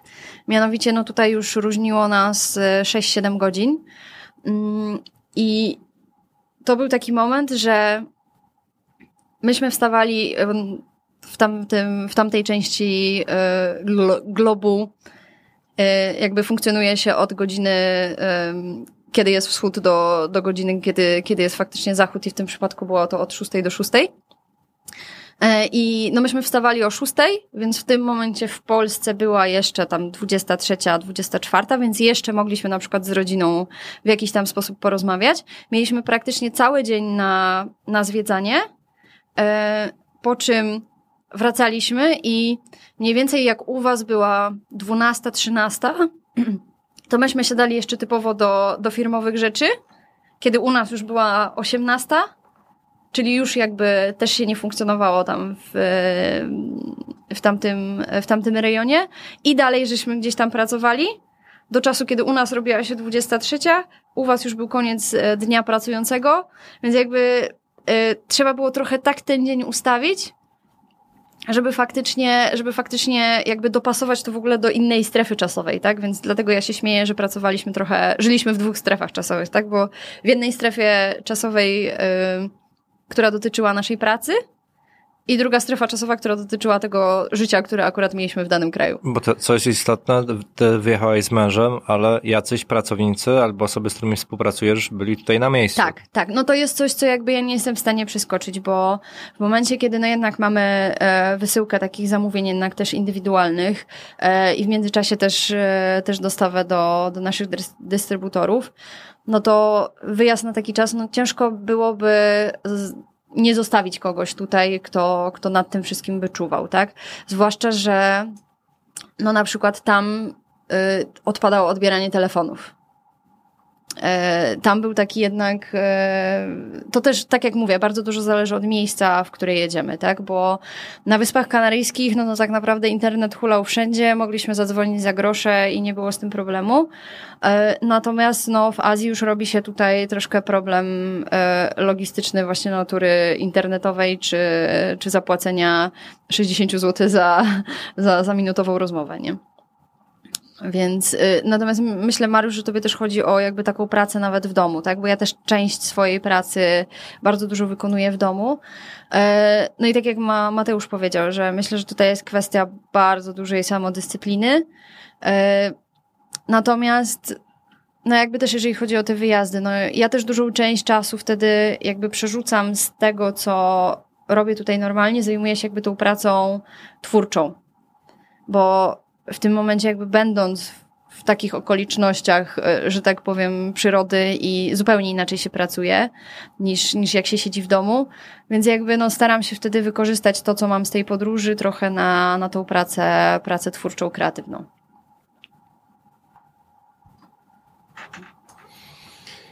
Myślę, że jedno, że część z nas tutaj obecnych w studio, tak już tutaj Mariusz zauważył, ale też z naszych słuchaczy, ma, ma taką możliwość, żeby w taki sposób przerobić swój biznes, żeby właśnie no, móc sobie pojechać na parę miesięcy na jakąś super podróż i, um, i, i prowadzić dalej swoją firmę bez, bez strat, tak, na, na, na działalności. Jakbyś mogła powiedzieć, jak przygotowywałaś się do tego? Bo rozumiem, że to nie było tak, że e, szczelam, wyjechaliście pierwszego marca i stwierdziliście dwudziestego ósmego lutego, no dobra, no to jedziemy i generalnie od, od następnego dnia e, szczała. Tylko no rozumiem, że to był jakiś proces. Ile wcześniej się przygotowywaliście i jakie kroki należy podjąć, żeby przygotować swoją firmę do, do takiej pracy zdalnej, naszej no, jako właściciela firmy do pracy zdalnej? Znaczy tutaj dużo zależy od tego, czy na przykład mamy jakiegoś wspólnika albo mamy osobę, która już nam gdzieś tam pomaga, czy jest to pracownik, czy wspólnik, e, czy jakiś zarządzający, po prostu nadzorujący te, te prace, które w firmie się dzieją. E, no jeżeli taką osobę mamy, no to w tym momencie jakby jest to tylko przekazanie jakiejś tam, nazwijmy to, listy rzeczy, które ona za nas będzie musiała w jakiś tam sposób zrobić. Natomiast jeżeli takiej osoby nie mamy, no to oczywiście wiąże się to na przykład z przeszkoleniem pracownika, gdzie w moim przypadku jest to pracownik, który ma wysyłać, pakować zamówienia, kompletować je i, i, i w jakiś tam sposób wysyłać. No to w tym momencie jakby tego, jeżeli tego pracownika nie ma, tak, u mnie ten pracownik był, natomiast jeżeli go nie ma, no to trzeba go odpowiednio wtedy przeszkolić i faktycznie, faktycznie dostosować do tego. Okej, okay, natomiast jeszcze wracając do tego, co, co Michał tutaj zaczął, tak, bo przygotowanie jakby firmy do tego jest, yy, myślę, takim zrobieniem sobie rachunku sumienia, yy, co może się w firmie obyć bez nas i co możemy na ten czas jakby tego wyjazdu zlecić tej osobie, która, która zostaje na miejscu. No i wiadomo, no odpowiednio wcześniej, właśnie nie na dwa dni przed, tak, bo na dwa dni przed to już się jakieś tam inne rzeczy wyjazdowe ogarnia. Natomiast żeby na te kilka nawet tygodni, miesiąc przed, tak, zrobić sobie tą listę tych rzeczy, które, które ta osoba miałaby po prostu wykonywać i no jakby trochę na ten czas wyjazdu poukładać sobie na nowo tą strukturę, strukturę w firmie, żeby było wiadomo, kto za co jest odpowiedzialny. No i na czym będzie nasza praca polegała, tak, w trakcie tego wyjazdu, żeby ona też była w miarę efektywna, a nie na zasadzie wyjechaliśmy i o dobra, coś muszę teraz zrobić, tak. Natomiast y, jeszcze chciałam y, przybić do, do, do jednego to co, to, co Michał powiedział, że y, jakby no mamy możliwość y, pojechania na te trzy dwa miesiące, tak, natomiast y, ja spotykam się z tym, że bardzo dużo ludzi mówi właśnie kurczę, no ale na etacie to nikt mi tego nie da i w ogóle. No jakby z jednej strony się z tym zgodzę, tak, bo nikt nie, e, nikt takiego urlopu, urlopu nie dostanie. Z drugiej strony poznaliśmy ludzi na, na wyjazdach, którzy po prostu się zwalniali z roboty i wiedzieli, że za pół roku mogą do niej na przykład wrócić. Więc jakaś tam, jakaś tam możliwość jest. Natomiast ja zawsze wychodzę z założenia, że mm, tak, no będąc na etacie mamy ten plus, że no jakby co miesiąc ta wypłata w jakiejś tam wysokości do nas przychodzi, no ale nie pojedziemy sobie na dwa miesiące, tak? No a przedsiębiorca, jeżeli sobie właśnie dobrze, dobrze tą firmę zorganizuje, będzie w stanie wyjechać na te trzy miesiące, no ale to też z kolei wiąże się z tym, że jak wszyscy wiemy, w firmie albo czasem jest pod górę, albo czasem jest z górki, tak, więc jakby no coś za coś, tak? Więc to nie jest tylko tak, że przedsiębiorca ma tak najlepiej i że, że nagle wyjeżdża na dwa miesiące i nic nie robi. No a jeśli chodzi też właśnie o takie podróże i jakby samo, samo ogarnięcie firmy, to myślę, że tutaj też duże serduszko dla mojego męża, yy, że też zależy z kim jakby podróżujemy i jeżeli to jest osoba, która też w jakiś sposób nam tam będzie pomagać, będzie nas wspierać i no nie zostajemy sami z tą, z tą organizacją i z zarządzaniem, no to w tym momencie, w tym momencie też będzie nam, nam dużo łatwiej. No i tak jak mówię, no dużo też jest e, potrzeba jakby tego zaufania dla tej osoby, która tutaj na miejscu zostaje, tak? Bo jeszcze nazwijmy to, że powrót z Wysp Kanaryjskich może nie jest taki, taki drogi i, i taki trudny, no natomiast powrót z Azji, no już wydaje się być tutaj większym, większym problemem. Przedsiębiorcy z wyboru. Podcast dla naznaczonych biznesem. Dziękujemy słuchacze za to, że byliście z nami podczas tego odcinka i oczywiście zapraszamy was po pierwsze do zostawiania pięciogwiazdkowych recenzji, bo Piotr no ciągle skrobie wierszyki, ciągle, ciągle i tutaj poematów co nie miara ma. I oczywiście zapraszamy do śledzenia nas i obserwowania wszędzie, również na Lektonie, bo tam też jesteśmy dostępni. Dziękujemy wam bardzo za dzisiejszy odcinek. Oczywiście ostatnie sekundy, ostatnie minuty to beczka śmiechu tego, co tutaj Paweł powycinał z tego odcinka, a było tego, myślę, dzisiaj sporo. Także dziękujemy wam bardzo. Do usłyszenia za tydzień. Cześć. A wiecie, że dzisiaj jest pięćdziesiąta rocznica lądowania człowieka na Księżycu? Tego, którego nie było? I dlatego dzisiaj tak poleciliśmy? M- mogło tak być. Okej, okay, no to siema. Na razie. Hej. Cześć. Cześć. Pa. Hej. Drodzy słuchacze, jeśli słuchacie tego w dniu premiery, to od jutra, czyli od czwartku, są kuboty po dziewiętnaście dziewięćdziesiąt dziewięć w Biedronce. Sprawdzaliście już, czy jest wasz rozmiar? Mój jest. Także ja, ja kupuję. Ale wiecie, że z kubotami jest tak, że trzeba kupować mniejsze, żeby skarpetki frotte wystawały odpowiednio przed but. Przedsiębiorcy z wyboru. Podcast dla naznaczonych biznesem. Porady, studium przypadków, nowinki, analizy, dyskusje, rozmowy, opinie. To może być grubo. Ale wiesz, wiesz co najlepsze? Ta, tą lekcję zapamiętam kurwa Pę. bardziej niż... O, to prawda. Niż... Banda chuja. Kole, kolejna lekcja. Kolejna lekcja. I następna. Yeah.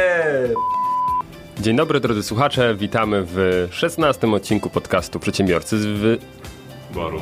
Wy... Boru. Boru. Dzień dobry, drodzy słuchacze. Witamy was serdecznie w piętnastym... Kurwa, szesnastym. szesnastym. Mhm.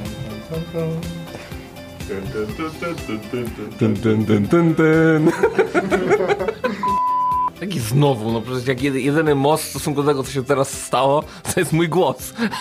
Więc go użyję.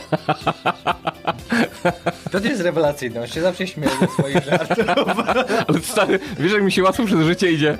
Ale przynajmniej nie parska w trakcie mówienia. Udało się nam już obrazić wszystkich? Czy, czy ktoś prowadzi taką statystykę? Bo jeżeli nie, to dajcie, to szybko, szybko nadrobimy. O blondynkach jeszcze nic nie było. O, o, o, proszę cię, ty jesteś tutaj wystarczającym żartem samym w sobie. Ale pytanie, czy, nie, czy jest ktoś jeszcze, kogo nie, nie obraziliśmy? Sorry, I'm on fire. Nie, to jest taki moment, że ja muszę sprawdzić, że nagrywa, bo, bo szkoda, żeby to wszystko przepadło. A teraz, drodzy słuchacze, fragment P C K-a. I się to weźmie. No już wiesz, co z tym robisz. Rozumiesz, tam ciach, ciach, ciach, tatarara, tarara i gotowe. To jest, tak jak to zwykle robisz, wiesz, dwie minuty i mych. No, dokładnie. Ile tam się zajmuje ten montaż? trzydzieści sekund? Tak. To się samo robi. Tak, no. Na sekundę. W ogóle to chyba od ośmiu odcinków nie było, to jest najlepszy odcinek na świecie. Jak to kurwa? Ale to musi być spontaniczne. No spontaniczne to się nastaw. To się nastaw. Ten odcinek ma być najlepszy na świecie. Piotr, jak będziesz wchodził do studia, to masz się nastawić. A ktoś będzie z tyłu i cię kopnie. Wytnij to nawet z bloopersów. Ja znam Łysego z grupy Ochota na Legii, także wiesz jak, Piotrek. Jestem Łysy z grupy Ochota. Ma ochotę, to, jest masz, łysy. To, że masz ochotę, jesteś łysy, nie znaczy, że jesteś łysy z grupy Ochota. No mówczysz, kurwa, do mikrofonu, ja pierdolę, naprawdę. Podobno nie, Candy Crush Saga, podobno nie, podobno nie. Kurwa. To jest najlepszy odcinek ever. I Mariusz nie ma spodni. Nie przyzwyczaiłeś się do tego już? Czyli, ma, czyli możemy użyć tej aplikacji. Mateusz, rozumiem, że ty jesteś przyzwyczajony.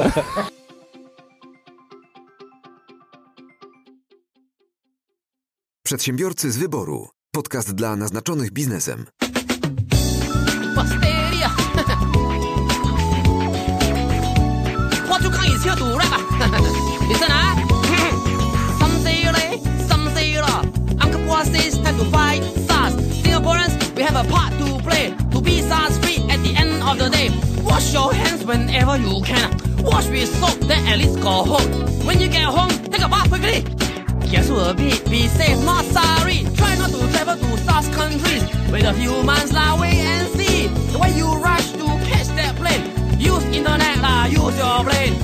Protection from this virus means getting healthy inside us. Don't work too much until you're sick.